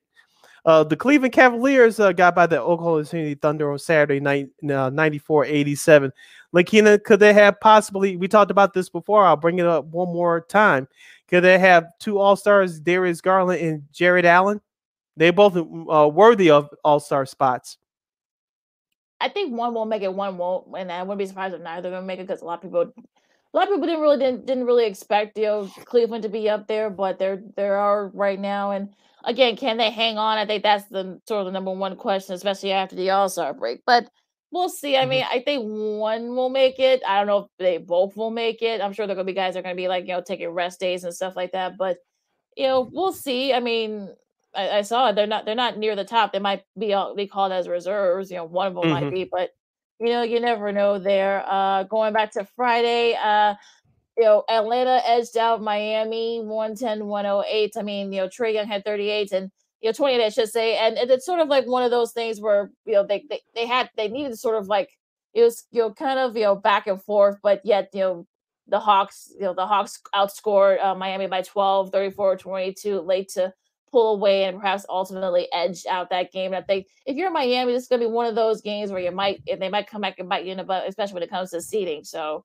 not a, a, good loss, a good win for the the Hawks, but a bad loss by for Miami. Yeah, let's give love to the Portland Trailblazers as well. They beat Boston in Boston on Friday as they continue to uh, go through their East Coast road trip. Of course, they got a, another big win on the road in front of a crowdless, uh, um, uh, a crowdless uh, fan base in Toronto yesterday, 114-105. So Portland Trailblazers get some love for me. Also, to Lakina, uh, the Golden State Warriors, we talked about their struggles recently. Steph Curry hit another game winner on Friday as they defeated the Rockets 105 103. That's his first buzzer beater, believe it or not, in his career. So I think that was shocking. That was sort of shocking. yeah, that was sort of that was sort of a shock. But yeah, I mean, the fact that they that they had to they did that against Houston, I mean, you know, that just shows you that you know the the, the Warriors are kind of going through a little bit of a struggle right now. Of course, Klay is still getting his conditioning back, like you said. Draymond's still out, so you hope that maybe those guys can back after you also rate those guys can come back and they can you know kind of you know do some damage in the the Western Conference. You know, they're they got the number one seed, but Phoenix is right on their heels. So we'll see what happens. Um, going through the schedule real quick for this week, you got New York and Cleveland at six o'clock tonight. That should be a fun one. I know, um, Mm-hmm. you know the I know the Knicks they're coming off a second of a back to back after beating the Clippers yesterday. So we'll see what they you know what hap- what what what happens with, in that matchup. Of course, you got Chicago and OKC. Indiana and New Orleans. I think this is the last game of that road trip that they have, you know, for out out west. So we'll see what they do. Also, Utah and Phoenix. That's the NBA TV game at eight o'clock. That's gonna be a fun one. I can't wait to watch that one. Going to Tuesday's action, which is tomorrow. You have the Denver Nuggets at the Detroit Pistons at six o'clock. Uh, you have the Hornets and the Raptors at the same time. The Clippers Clippers continue their East Coast road trip. They'll take on the Washington Wizards in our nation's capital. That's at six o'clock. A makeup game from December 19th is the New Orleans Pelicans at the Philadelphia 76ers at six o'clock. At 6:30, we have Sacramento at Boston on TNT at 6:30. This is the Tuesday night doubleheader now. The used to be players only. Now it's just uh, the the Tuesday night TNT doubleheader. It will be the Los Angeles Lakers versus the Brooklyn Nets. Anthony Davis, uh, a Lakers superstar, big man. He's on this road trip. Could he make his day uh, his return to the lineup? He's missed the last 17 games with a knee injury. Yeah, they said they were gonna check up on after like, after like four weeks. It's been four weeks, so we'll see. We might see him tonight. I'm sure you know the TNT folks would love to see that. Um, San Antonio and Houston is always fun when those two teams match up. You know the battle of Texas. Speaking of Texas, Dallas goes to Golden State. That's the second game of that TNT doubleheader. That should be a lot of fun. Mhm. uh Luka versus Steph. I mean, that should be, you know, that should be a lot of fun. Also, this also this other game should be a lot of fun too. Portland's back in Portland as they host Minnesota. Let's go to Wednesday's schedule. This is an underrated game, but this should be going. This is a definitely a league pass game. The Milwaukee will travel to Cleveland to take on the Cavaliers at six o'clock. The Hornets will travel to Indianapolis to take on the Pacers also at six o'clock. Uh, the Clippers will to continue the East Coast road trip at Orlando. Let's see if Orlando can pull off another upset there. At 6:30, we'll have Sacramento visiting Atlanta. Uh, the first game of the Wednesday night ESPN doubleheader will feature the New York Knicks at Miami to take on the Heat. A makeup game from December 19th at 7 o'clock it will be the Denver Nuggets versus the New. Sorry, who I almost said it, the Brooklyn Nets. of course, a makeup game from December 22nd at Mhm. 7 o'clock. The Raptors will travel to Chicago to take on the Bulls. At 7:30, Memphis at San Antonio. At 9 p.m. on ESPN, the Wednesday night doubleheader will conclude with the Suns visiting the Utah Jazz in the quick Wow. two game series between those two teams. Mhm. And at nine o'clock, wrapping up the Wednesday schedule, Dallas at Portland. That should be a fun one. Also, both those those two uh, West Coast games should be a fun one. Looking forward to that Phoenix Utah game. We'll see if Donovan Mitchell uh, could get cleared, you know, to come back for that game. Like I said before, he's been missing the last couple due to the concussion protocol. So we'll see if he'll be back for that. The Thursday night games, you know, it's both the TNT doubleheaders, just two of these games. You got a lot. You got the Lakers and the Sixers. You know, LeBron versus uh, Joel Embiid. We'll see if if if AD doesn't come back for that Brooklyn game on Tuesday. We'll see for tomorrow. We'll see if he comes back for this game on Thursday on TNT. I know TNT is hoping for either one of them at this point. Also, Yeah. second half of the doubleheader should be a good one. Uh, Karl-Anthony Towns and the Minnesota Timberwolves go up against Steph. We'll see if Klay will Klay, you know, will be able to play that game, and also too if we'll see if Draymond's back. He could come back next this week. uh, They're saying so. You know that should be a good one. The T Wolves and the Warriors. Yeah, the war uh, the, the Warriors have been having their problems with the T Wolves so far this year. So Yes. we'll see what happens there. That's your NBA schedule for this week. Uh Lakina, it- it's been another hot show, but we're not done yet. We have to take our two and two break. When we return, we'll give you the best and worst from the uh, world of college basketball, and we have a couple of documentaries that's going to be premiering soon. So you will have to look out for those and a whole lot more. Along with Lakina McGee, I am Sidney Brown. You're listening to Second City Sports. We're live in 11 color right here on Sports Zone Chicago. AutomotiveMap.com presents the Sports Flash on the Sports Zone Chicago. The Bulls have dropped two in a row on Sunday. It was a 114-95 setback at Orlando. The lowly Magic took a 23-19 lead out of the first quarter. They led at 53-37 at the half. DeMar DeRozan with 41 points in the loss. Nikola Vucevic had a double-double, 13 points, 13 rebounds. Coby White chipped in with 22 points, 28 and 17 Chicago. Back at it tonight, they'll visit the Thunder. They head into the matchup one game out of first place in the East. The Blackhawks visit Colorado tonight. Chicago's winless in three. It's the second of three straight away from home. They open the trip with a 4 3 overtime loss at Minnesota on Saturday. The Bears GM search continues. They've got a second interview set up with Chiefs Executive Director of Player Personnel Ryan Poles this week. The Bears also whittling down their initial list for a new head coach. For lightning fast sports updates, download the Score app. It's free and one of the most popular sports apps in North America. I'm Chuck Sanders. That's the Sports Flash on the Sports Zone Chicago. Deep breaths. Mize virtual meditation studio has never been busier. Imagine not working. They need a remote assistant to realign their scheduling. Blank calendar. Sorry. Back to your breath. Indeed can help them hire great people fast. I need Indeed. Indeed, you do. Make calls, schedule virtual interviews, and talk to candidates right from your employer dashboard. Visit Indeed.com slash credit and get $75 towards your first sponsored job. Terms and conditions apply. Hello, this is Discover, and we take customer service very seriously. We know that if you have a question or concern about your credit card, that's a serious matter, and you need to talk to a real person about it. So we offer around the clock access to seriously talented representatives in the USA. Again, it's a serious endeavor. The only funny thing about it is Bob. If you call us and Bob answers, you're in for a treat.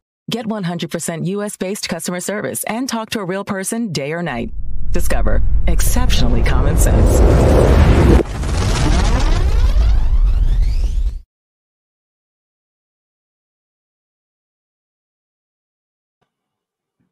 Welcome back to Second City Sports. We're live and in living color on a Monday edition right here on Sports Zone Chicago. Sid Lakina with you.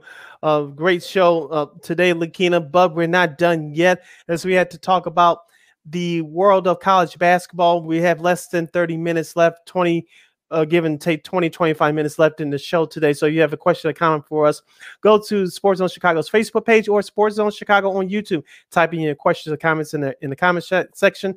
Lakina will get them up on the screen for you. Lakina, let's go start locally in college bas- basketball from this past Saturday. It was the Missouri State Bears that come into Chicago on the north side and, and they dominate the Loyola Ramblers. Uh, they were previously ranked 22 in the nation. Missouri State gets by by 10, 79 to 69.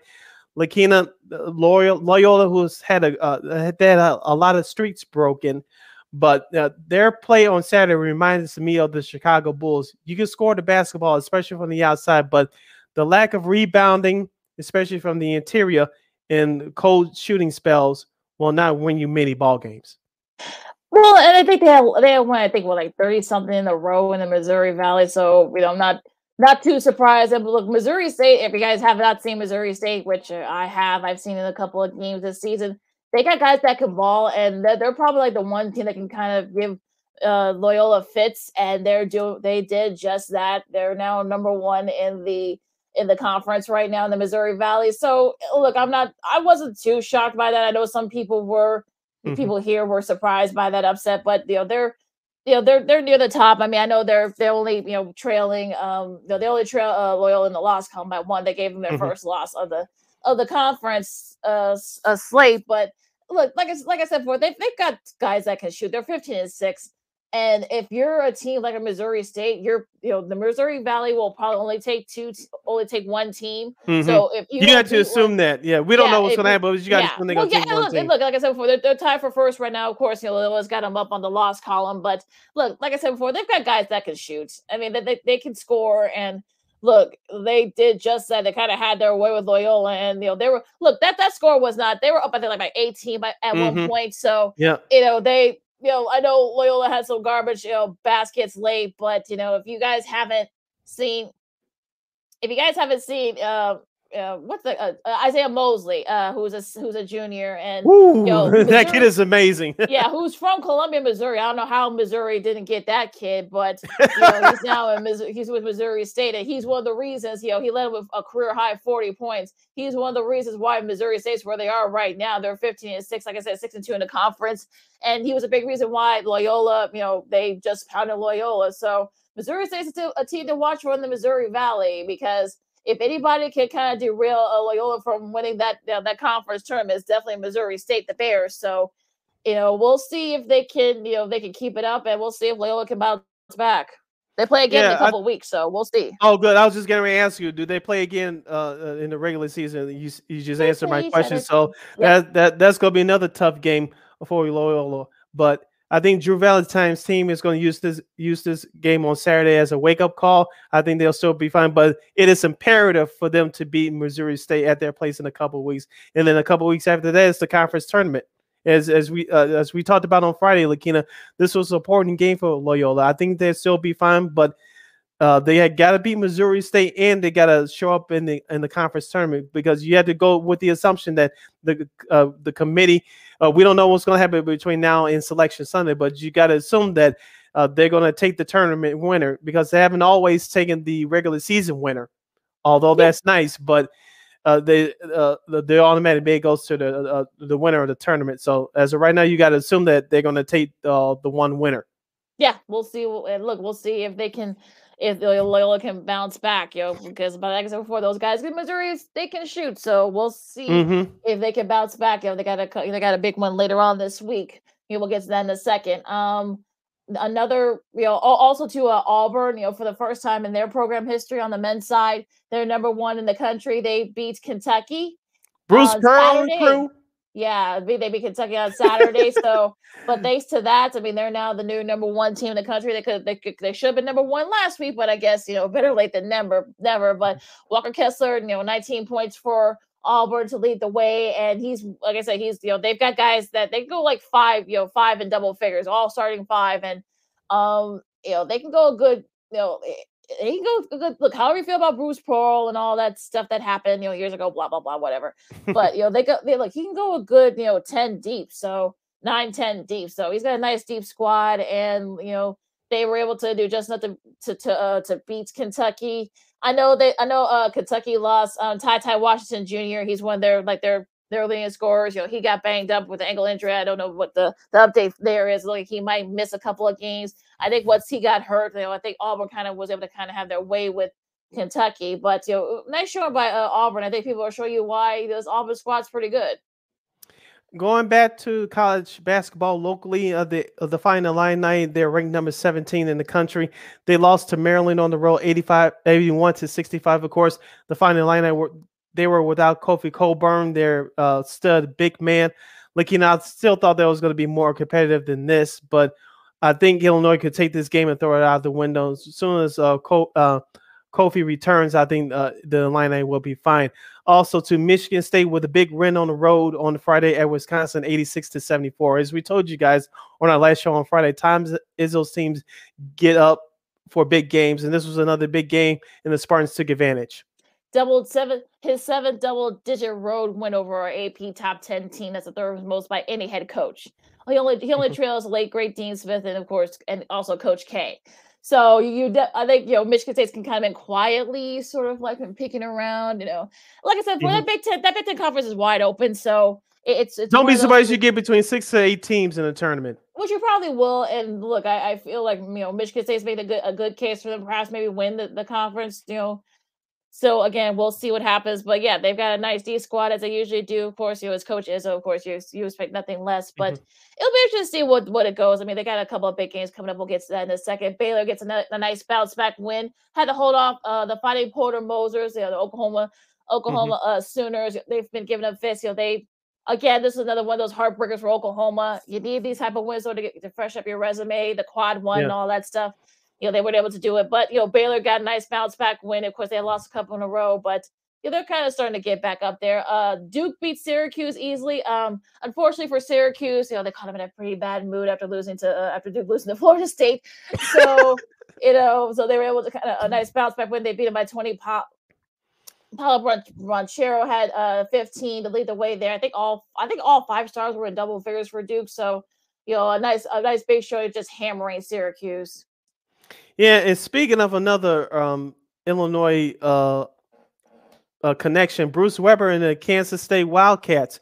Uh, I did catch some of uh, this game between uh, the Wildcats and number number seven ranked team in the country, the Kansas Jayhawks. Uh, the mm-hmm. Jayhawks had trouble, but they were able to escape Kansas State by three, 78 to 75. Lakina, does head coach Bill Self does he have a case to uh, uh to uh, have, does in your opinion because I haven't watched them all the way this year do you think that they have enough to make a deep run because they, they haven't uh, they haven't lived up to their potential in the last few years. Well, and also too, they have a very young squad, so I think that's that's playing a lot. And also too, um, you know, our thoughts first go out to Coach Self, who lost his dad on Friday night. You know, that was mm-hmm. a very emotionally charged game. He saw his comments afterwards. You know, it's, it's gone viral, so make sure you guys check that out. Um, look, K State led for a little bit, and I watched a little mm-hmm. bit of mm-hmm. this game too, and they had to they really had to kind of like yo dig down to the trenches and they were able to pull it off. You know, look, yo, K State that's their that's their their rival. You know, so of course they're always going to give you fits, and of course you know uh, uh, Bruce Weber, of course, has been you know, you know Kansas a couple of times since he's been there. So mm-hmm. you know you don't want to you know, you don't want to take your team lightly. But look, I think look, Kansas is doing just enough. I think you know once every you know all the guys start meshing better, they look they're back to you know, being healthy again. So I think that's, you know, that plays a part as well. So I think we're starting to see, you know, Kansas sort of turn the corner a little bit. I know they had their struggles in, in conference play, though they lost to Texas Tech. We'll get to that, we'll get to that next they, they play each other tonight. And mm-hmm. yeah, look, we'll see. Look, we'll, we'll see what happens in that game. I know they're going to want their revenge. Um, but yeah, I think the K State, I think, I think once we get to see, look, we got about six or seven weeks like before the tournament starts. So mm-hmm. that's plenty of time for people to, you know, to the guys kind of get get get it going and meshing one together. Uh, Tennessee with a big one. Uh, nice win against LSU by 14 mm-hmm. points. They pulled away late uh, late in the second half, you know, I saw a little bit of this game and, you know, in between. And look, the Tennessee looks really good. You know, the Rick Barnes, I feel like doesn't get enough credit at the schools he's been at, and he's not getting any credit here. I think Tennessee, a lot of people thought once Grant Williams and and that group left, you know, people thought that, oh, you know, that's basically they're going to go back to being just a football school. You know, they've got guys out there that can play. Uh, Santiago Santiago Vescovi, you know, who's kind of like that, you know, that sort of like a, he kind of reminds me of Vooch a little bit, sort of like that big, you know, tough, you know, inside guy, a little bit of jokish too, but he led the way with a double double. Um, you know, but yeah, I think Tennessee sort of like hanging in there with Auburn and Kentucky and also LSU for that, you know, in SEC. Uh, going back to yesterday's action, which is Sunday, number four Purdue, they uh, they dominate Northwestern. Chicago's Big Ten team, 80 to 60. Uh, Juwan Howard, Chicago's very own, the head coach of the Michigan Wolverines. Uh, they dominate Indiana by 18, 80 to 62. But my guy, Penny Hardaway, we didn't talk about him on Friday. Look, you know, I want to get your thoughts on this. Yesterday, uh, they beat Tulsa 83 to 81. I don't know, that's going to hopefully get their season turned around. But uh, this was after a bad loss. I believe it was on Thursday. Lakina, we didn't talk about this on Friday because we ran out of time. He, uh, little Penny is not little Penny anymore, folks. He's a grown ass man. He's a damn grown man. He told one of the reporters to stop asking them bleeping, stupid bleeping questions. What were your thoughts about this? I, I, I, I loved it personally. I, I, I did the shrugs emoji. I was like, you know what? I think you know he realized. Hey, look, welcome to the wonderful world of coaching in college, big time college hoops. There, Penny. You you played. Yeah. You played for a few years there in, at Memphis. You know how it works. And look, I mean, you know, with the Wiseman stuff, all that had happened a couple years back. I mean, that kind of you know kind of derailed it. I know people thought that maybe they could have went to the Final Four had he been able to play. We won't get into all that you know, and they've got look, they're getting recruits. I mean, they're just not meshing well together. I think they're starting to, um, you know, they got that big win against Tulsa. I mean, Tulsa's not very good, so I'm, you know, I don't really mm-hmm. take this as sort of like a, you know, a, a win. But maybe look, maybe they can turn the corner. I mean, look, they have to face Houston, you know, I think later this week. So that I think that's gonna what's gonna help them freshen up that tourney resume. I know they were in the top 15 earlier this earlier in the season, but mm-hmm they've had their struggles, but you know, we'll, we'll see if they can get together. I mean, I, I like I said before, it really the, the, the, comments really didn't bother me too much. I'm like, oh, okay, yeah, yeah okay, Penny, you're, you're showing that you're not. you have to. You're gonna, you're gonna take those. You gotta, you know, look. Ask Coach K. Ask Coach Izzo. Ask Coach Pearl. Look, I mean, look, you, you have to. Look, you, uh, Coach Kelvin Sampson, your own conference, in the American. You know, you're gonna get these type of questions, so you're gonna talk to your guys, and you're not gonna be immune to it. So sorry. yeah, I don't need Chris Rock anymore. Can't do that for a brother. TCU, TCU, uh, with a nice win against the Fighting Jamie Dixons. You know, a nice win against Iowa State and Iowa State. I mean, that should definitely help them with their tournament resume. So yeah, I mean, look, yeah, go back to Penny for a sec. That the Penny com- comments like, okay, whatever. Like you're you're you're showing yourself that you don't have the patience. go turn away. So you gotta have the patience, dude. I'm sure every coach will tell you that, but you know, it is what it is. You're listening to Second City Sports on a Monday edition, uh, right here on Sports Zone Chicago. We're live and in Living Color City. Lakina here with you. We have less than 10 minutes remaining in this episode for today. Let's get to the top 25 uh, action, Lakina, uh, the schedule for this week. A uh, big game, big doubleheader action on ESPN tonight. Uh, it'll start at 8 o'clock. Number 13, Texas Tech. The Red Raiders will travel to Manhattan, Kansas to take on the number five ranked team in the nation, the Kansas uh, Jayhawks followed by Arizona State at number 15 USC, the Trojans. That's at 10 p.m. tonight. Both games can be seen on ESPN. That that that's actually a makeup game. So we're seeing, you know, they rarely mm-hmm. play games on Monday in the Pac-12. So that's actually from a makeup game from last month about this time. So yeah, okay. They, I think USC, of course, USC had COVID issues early on. I, you know, I know Bobby Hurley and a couple of their players are going to be suspended for Arizona State because of something that happened earlier this week. I don't want to get into it because it's a little bit weird, but mm-hmm. you know, they're not going to be without him. You know, I know SC is going to want their revenge. Unfortunately, they're not going to be playing in front of a crowd at the Galen Center because of you know COVID mm-hmm. and such. So there's nobody going to be there. It's going to be kind of like a scrimmage, but yeah, that should be a fun one there. As usually is when those two teams play. The the, the Kansas uh, Texas Tech game. I know Kansas is going to want their revenge. You know, they you know Tech got the best of them without their best player in Lubbock. He's back.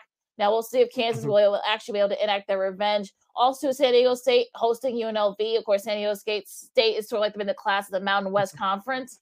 We'll see if they can keep that up. Also, to Seton Hall hosting St. John's. Again, this is this is a makeup game, so at eight o'clock on FS1. So that should be a fun one between those two teams. That it usually is. Let's go to the Tuesday schedule, which is tomorrow. A couple of um, notable games. Number nine, Duke will host Clemson at 6 p.m. That's on ESPN2. At the same time, on the big ESPN, number 10, Michigan State will travel to Champaign to take on the number 24 ranked team the Illini. Now, this is a big game for both teams. Hopefully, Cockburn will return. If he does, that's going to give the Illini a big lift. I believe it's going to be a close game, but the Illini needs this game more than Michigan State does. So we, that should be interesting uh, um, um, game there. At 6 p.m. on FS1, we'll have number 14 Villanova. The Wildcats will host the DePaul Blue Dings. DePaul still hanging over 500 at 10 and 8, but I feel that the ship is sinking over there uh, on the near north side of DePaul this yeah i mean and DePaul played villanova close early on their first meeting just a mm-hmm. couple of weeks back so i'm sure villanova is going to want to you know make sure to step the foot on the gas early i mean once if once if they hit their threes you know they're tough to beat so if you're villanova you're trying to get that that that you know that that hot start you know as far as the illinois michigan state game like you said so michigan is like the top of the top of that conference right now and you know, we'll see if Illinois can bounce back. I know hopefully Cockburn will be back, you know, but again, we'll see. Um, Fordham and Dayton, you know, if, if it was for Davidson, you know, Dayton would be up there like in the you know, top of the conference right now. So Fordham, you know, they're kind of battling out too as well. I know they lost a couple of tough ones to Davidson. So that's a six o'clock game on ESPN Plus if you have that. Uh, at 7 p.m. on the Big 12 channel and ESPN Plus with number four Baylor will host Kansas State at 7:30 p.m. This is for Tuesday. Continuing at 7:30 on the SEC Network, we'll have number one Auburn travel to Missouri to take on the Tigers. At 10 o'clock on ESPN. Number three, Arizona. They'll travel to Los Angeles to take on the number seven ranked team in the country, the UCLA Bruins. Another makeup game. Fun, fun. Yep. Another makeup game. Another makeup game from about a month ago. But again, the good news is the good news is it's going to be on ESPN, and you get Dave Pasch and Bill Walton. So we'll so we're going to show you uh, why uh, Dave yeah, Dave Pasch uh, should be getting a, an extra bonus every time he plays. Also to Oregon and uh, Colorado. Oregon still getting in the top 25. You know, they've won like five in a row. So I don't know what's mm-hmm. including both use both LATs, both UCLA and USC. So I don't know what I don't know what's going on there. Uh, Southern Illinois and Loyola at seven o'clock. You know, Southern is kind of like on the up and up. You know, I know they're kind of starting to get things going. We'll see if Loyola can bounce back from the loss to Missouri State. Auburn at Missouri. And Look, I'm sure the people in Columbia are going to be uh, rocking for that game. So, not saying that they should be on upset alert, but you know they got some players that can play there in a, with the Tigers. So we'll see. Also, Georgetown, Connecticut. Again, that's another that's another makeup game. We'll see if uh, Coach Patrick Patrick will be back for that. I know he's been off you know, due to COVID, uh, so mm-hmm. we'll see if he, he comes back. Wednesday, Hump Day, Florida and Tennessee. That's a, that's early. Note to start. That's a five o'clock game on ESPN two. So note to start there, folks. That's a five o'clock Central Time game. Um, Providence and Xavier. That should be a fun one. That's a five thirty mm-hmm. game on uh, CBS Sports Network. If you got that, make sure you guys check that out. Um, Northwestern and Michigan uh, at five thirty on the Big Ten Network. Again at you know, Juwan Howard. yeah, so, yeah. So we'll see. Um, let's see here. Not a lot. I mean, uh, Iowa State will try to bounce back against Oklahoma State, uh, Oklahoma and West Virginia. Uh, Marquette, the Fighting Shaka Smarts, you know, pull off a couple upsets yeah. earlier this week. You know, they play Seton Hall, VCU, and Davidson. No, Steph Curry does is not teleporting back and forth from there to you know to the Golden State, but you know they're back. In, they're back. They're back right for the first time since, since he's been there. Also, they're going up against VCU. That should be a fun one. LSU hosting uh, Texas A&M on SEC Network. Off to uh, Indiana had a nice win against had, had, had a nice win against Purdue, but they lost to Michigan. So they're hoping to bounce. They're hoping to bounce back against. I forgot I lost who they're playing against. Who y'all playing? Uh, Indiana. Uh, I lost y'all for a second. Uh, crap. I darn, I lost y'all for a second. Ooh. Oh, Penn State. They host Penn State, so that's seven thirty game on the Big Ten Network. So hopefully they can they can bounce back from that loss. And wrap up the schedule for this week in the top 25. Let's go to Thursday's game. This has to be a makeup game at 3 o'clock on the Big Ten Network. It Number is. 11, Wisconsin will travel to Nebraska to take on the Corn Huskers. Corn Fred Hoiberg is having another tough season at 6 and 13. I don't know what's going on over there. I mean, you know, they you know, he's recruiting. I don't know because guys don't want to stay. They don't want to play in Lincoln, Nebraska. I mean, Nebraska's a nice a nice city. I don't I don't know. yeah, this yeah, this is actually a makeup game for a few weeks back because Nebraska was having COVID issues earlier this year. So hopefully maybe they can pull off an upset against Wisconsin. It's going to be tough. You know, I'm sure it's going to be a similar the afternoon. So hopefully folks will come to like you know go to the Pinnacle Bank Arena and hopefully they'll be rocking. At seven o'clock on ESPN, we'll have number 16 Ohio State. Watch out for them in the Big Ten. They'll travel to Minnesota to take on the Golden Gophers. At eight o'clock on FS1, we'll have number six Purdue traveling to Iowa to take on the Hawkeyes. There should be a great Big Ten battle there. West Coast action at 8 o'clock on the Pac 12 network. We have number seven UCLA hosting Cal. At 10 o'clock on CBS Sports Network, Loyola Marymount University. They'll travel to Spokane, Washington to take on the number two ranked team in the country, the Gonzaga Bulldogs. And at 10 p.m. on FS1, Stanford will travel to Southern California to face USC. Number Hopefully. they rank number 15 in the country. USC hoping to get their revenge from Stanford after mm-hmm. losing to them a couple of weeks back. So that should be a fun one. Also going back to Wednesday, you got the you know two of the top teams in the Mountain West. You got Utah State and San Diego State. They face each other on FS1, getting some love there nationally. So Yay. Uh, yeah, and those are your yeah. So I know some of the times are a little bit weird. You got you know two o'clock, you got a couple of three o'clocks. Most of those are for you got you know Pac-12 playing on Monday and Tuesday. Those are all makeup games due to COVID, so that's why we're seeing all those weird you know with scheduling there. Mm-hmm. But yeah, some of these games are being made up.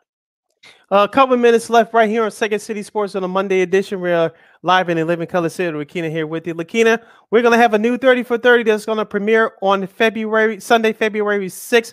And that's the 30 for 30. Uh, the new film is called The Tuck Rule, featuring uh, former ESPN analyst, current Fox Sports NFL analyst Charles Woodson, and Tom Brady watching the famous 2001 the AFC divisional playoff round game between the Oakland Raiders and the New England Patriots. Of course, you as you well know, the, the New England Patriots. Uh, this was the year that, that started off uh, their historic runs in, with Super Bowls with Belichick and Brady. And during that 2001 year, that was the last year that the Patriots played at Old Foxborough Stadium. It turned out to be the last game in the, in that in an old dump. Some old school Patriots fans would call it, but a little history lesson for you guys, especially relating to us in Chicago. Remember that Patriots game against the Raiders was supposed to be in the afternoon, mm-hmm. but because of the weather, it got moved to the nighttime at seven o'clock local time in Chicago on CBS. Remember that uh, it turned out to be the uh, the game that was played before. That was the 2001 Bears and Eagles game Bears at Soldier Field. We we all know what happened in that game. But of course, also during that game, during that day, it was an NBA game that, that took place at the United Center early the afternoon. Mm-hmm. It was Jordan's um, Washington Wizards against the bad Chicago Bulls team. The Wizards won the game. That game was just so ugly. Ugh. But anyway, uh, I'm looking forward to see how how ESPN presented this uh, with Woodson and Tom Brady, both former college teammates at Michigan's at Yes, Michigan. University of Michigan. Uh, how, how did ESPN set this up, and, and what was their uh, initial thoughts of watching this game, uh, the Super Bowl, and watched it together uh, in a studio? It, it's it's going to be interesting, but yeah, like I said, they're, they're actually doing a ninety minute thirty for thirty on this. Really, I mean, I, I'm like, I, I look, I know, look, I know Raiders fans are still upset about the call and, and such, and I know that it had it not been called, you know, who knows what would have happened? You know, could Brady's legacy have changed or the Patriots' legacy have changed? Mhm. Uh, yeah, but you know, I'm, I'm kind of like, oh god, like okay, like I, I'll watch it, but uh, begrudgingly. But I'm like, oh goody, like okay, like do we really have to watch this? thing? Okay. I think also too. I think it happened. I think the year before, if I'm not mistaken, I had to look this up. But I think this was technically the second playoff game that was aired in prime time at the time, because Yep. this is because remember all, up until that time, all the playoff games, uh, exclu- excluding the Super Bowl, were aired in the afternoon. The NFL was trying to uh, uh, schedule playoff games in prime time, and look what's happening now, the 20 plus years later. So. Uh, it changed a lot of things, a lot of things that rule the way the NFL games and almost all of them now airing in prime time. Now we get the extra game in the wild card round with the extra teams, and so a lot of things happen uh, uh, um, because of this game. Yeah, well, yeah, I, I agree with you in that that sense. Yeah, but I'm like, okay, they're doing a they're doing a whole, you know, thirty, you know, ninety minute thing on this. Like, okay, yeah, it, it did change. Sort of like you get you got more uh more uh divisional games in in prime time. Yeah, I'm sure the I'm sure uh, last night's uh Bills Chiefs game was huge. I'm sure the 49ers Packers games were huge, you know, during that Yeah. time. So a- again, yeah, I think it did change a lot, and you know, it's yeah. Look, I, might check it out, but um, I'm going like okay, and then it'll be interesting to see the dynamic between those two. Like you said, so they played. They played. Uh, no, no, actually, no. I think you know Woodson. Or, no, but you know, yeah, I think Ray had just gotten there when Woodson was there, so I think he had already left. So, but yeah, I mean, oh, oh okay. Let Let's see what what transpires here. It's gonna be interesting to see those 2 uh watching this game on the screen. I don't know how ESPN was able to do it, but you know they they made it happen. So we'll, And we'll also see. to Terry Bradshaw, the, the Hall of Fame quarterback of the Pittsburgh Steelers fame, and he's the current Fox NFL Sunday uh, analyst, studio analyst. He's going to get a, a, a going deep documentary on him as well. That's going to premiere, yeah, I be believe, fun. next week on HBO Max. yeah, so if you got HBO Max, make sure you guys check that out. And they go really deep. And my mom told me she said she's gonna watch it because she loves the the reality show that he's in. The Bradshaw was him and his wife and their their daughter. So his Mhm. daughters, but also she also has a daughter too from her previous marriage. So yeah, uh, that should be interesting. One I'm sure you know you're gonna learn a lot about Mr. Bradshaw. That should be yeah, you know he's he's no open book pretty much. So I'm sure he'll he'll you know he'll pour his heart Mhm. out and deep, take a deep dive. So I'll, that one I'm looking forward to watching. Yeah, and also too, I'll just read this headline from the good friends at Awful Announcing to close out today's show. I meant to bring this up with our girl Christine on Friday. Maybe if we time permitting, we'll bring this up with her. Here's the headline: 21 of 32 NFL teams saw local ratings increase, but Texans, Houston, Giants, New York, Bear, yes, Bears, and Seahawks, and more saw big drops. Houston saw an 18% drop, while Chicago, Seattle, and the Giants all saw 14% drops.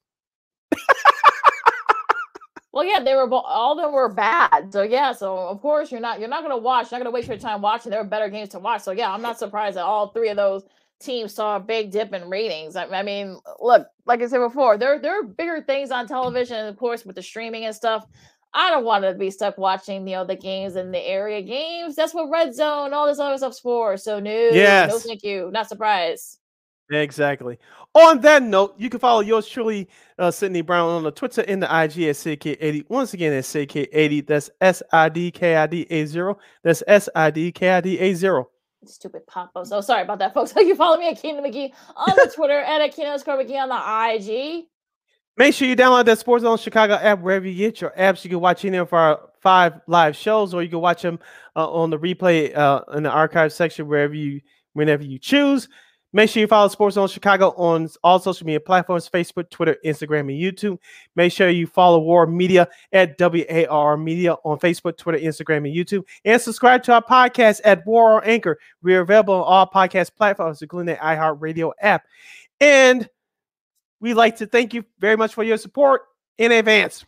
like, share, subscribe, and tell your friends. We are uh, Second City Sports. You can listen to us every Monday, every Friday from noon to 2 p.m. Central Standard Time, right here on Sports Zone Chicago. That's every Monday, every Friday, noon to 2 p.m. Central Standard Time. That's 1 to 3 p.m. Eastern. That's noon to 10 a.m. to noon on the West Coast. And in Hawaii, you can figure out the damn time zone your damn self. So That's 8, a.m. in Hawaii, but the, but remember, folks, you can you can listen to us every time, anytime on War Media, wherever you get your pod, you get your podcast. So don't worry if you can't watch us, you can't get up early, or you can do other stuff. It's fine. We we we won't get if we were not offended. Just make sure you watch us or listen to us somewhere, okay? And Exactly. somehow, all right. You know, be careful out there, folks. I know there's weather. There's like nasty weather going on up and down the uh, the East Coast, so just be careful out there. You know, if you're not gonna wash your hands, you know, or or if you're not the wash your hands regardless. Yeah, I'll say, Mm. and also too, if you're not getting the vaccine, just you know, wash your hands, wear your mask, and just be good to each other. I know there's a lot going on, but still, please be good, good and kind to each other. And you know what? You know, this is Second City, this is Second City Sports on Sports Zone Chicago, and we'll see you Friday. That is your dagger. Bye bye, Packers. Holla.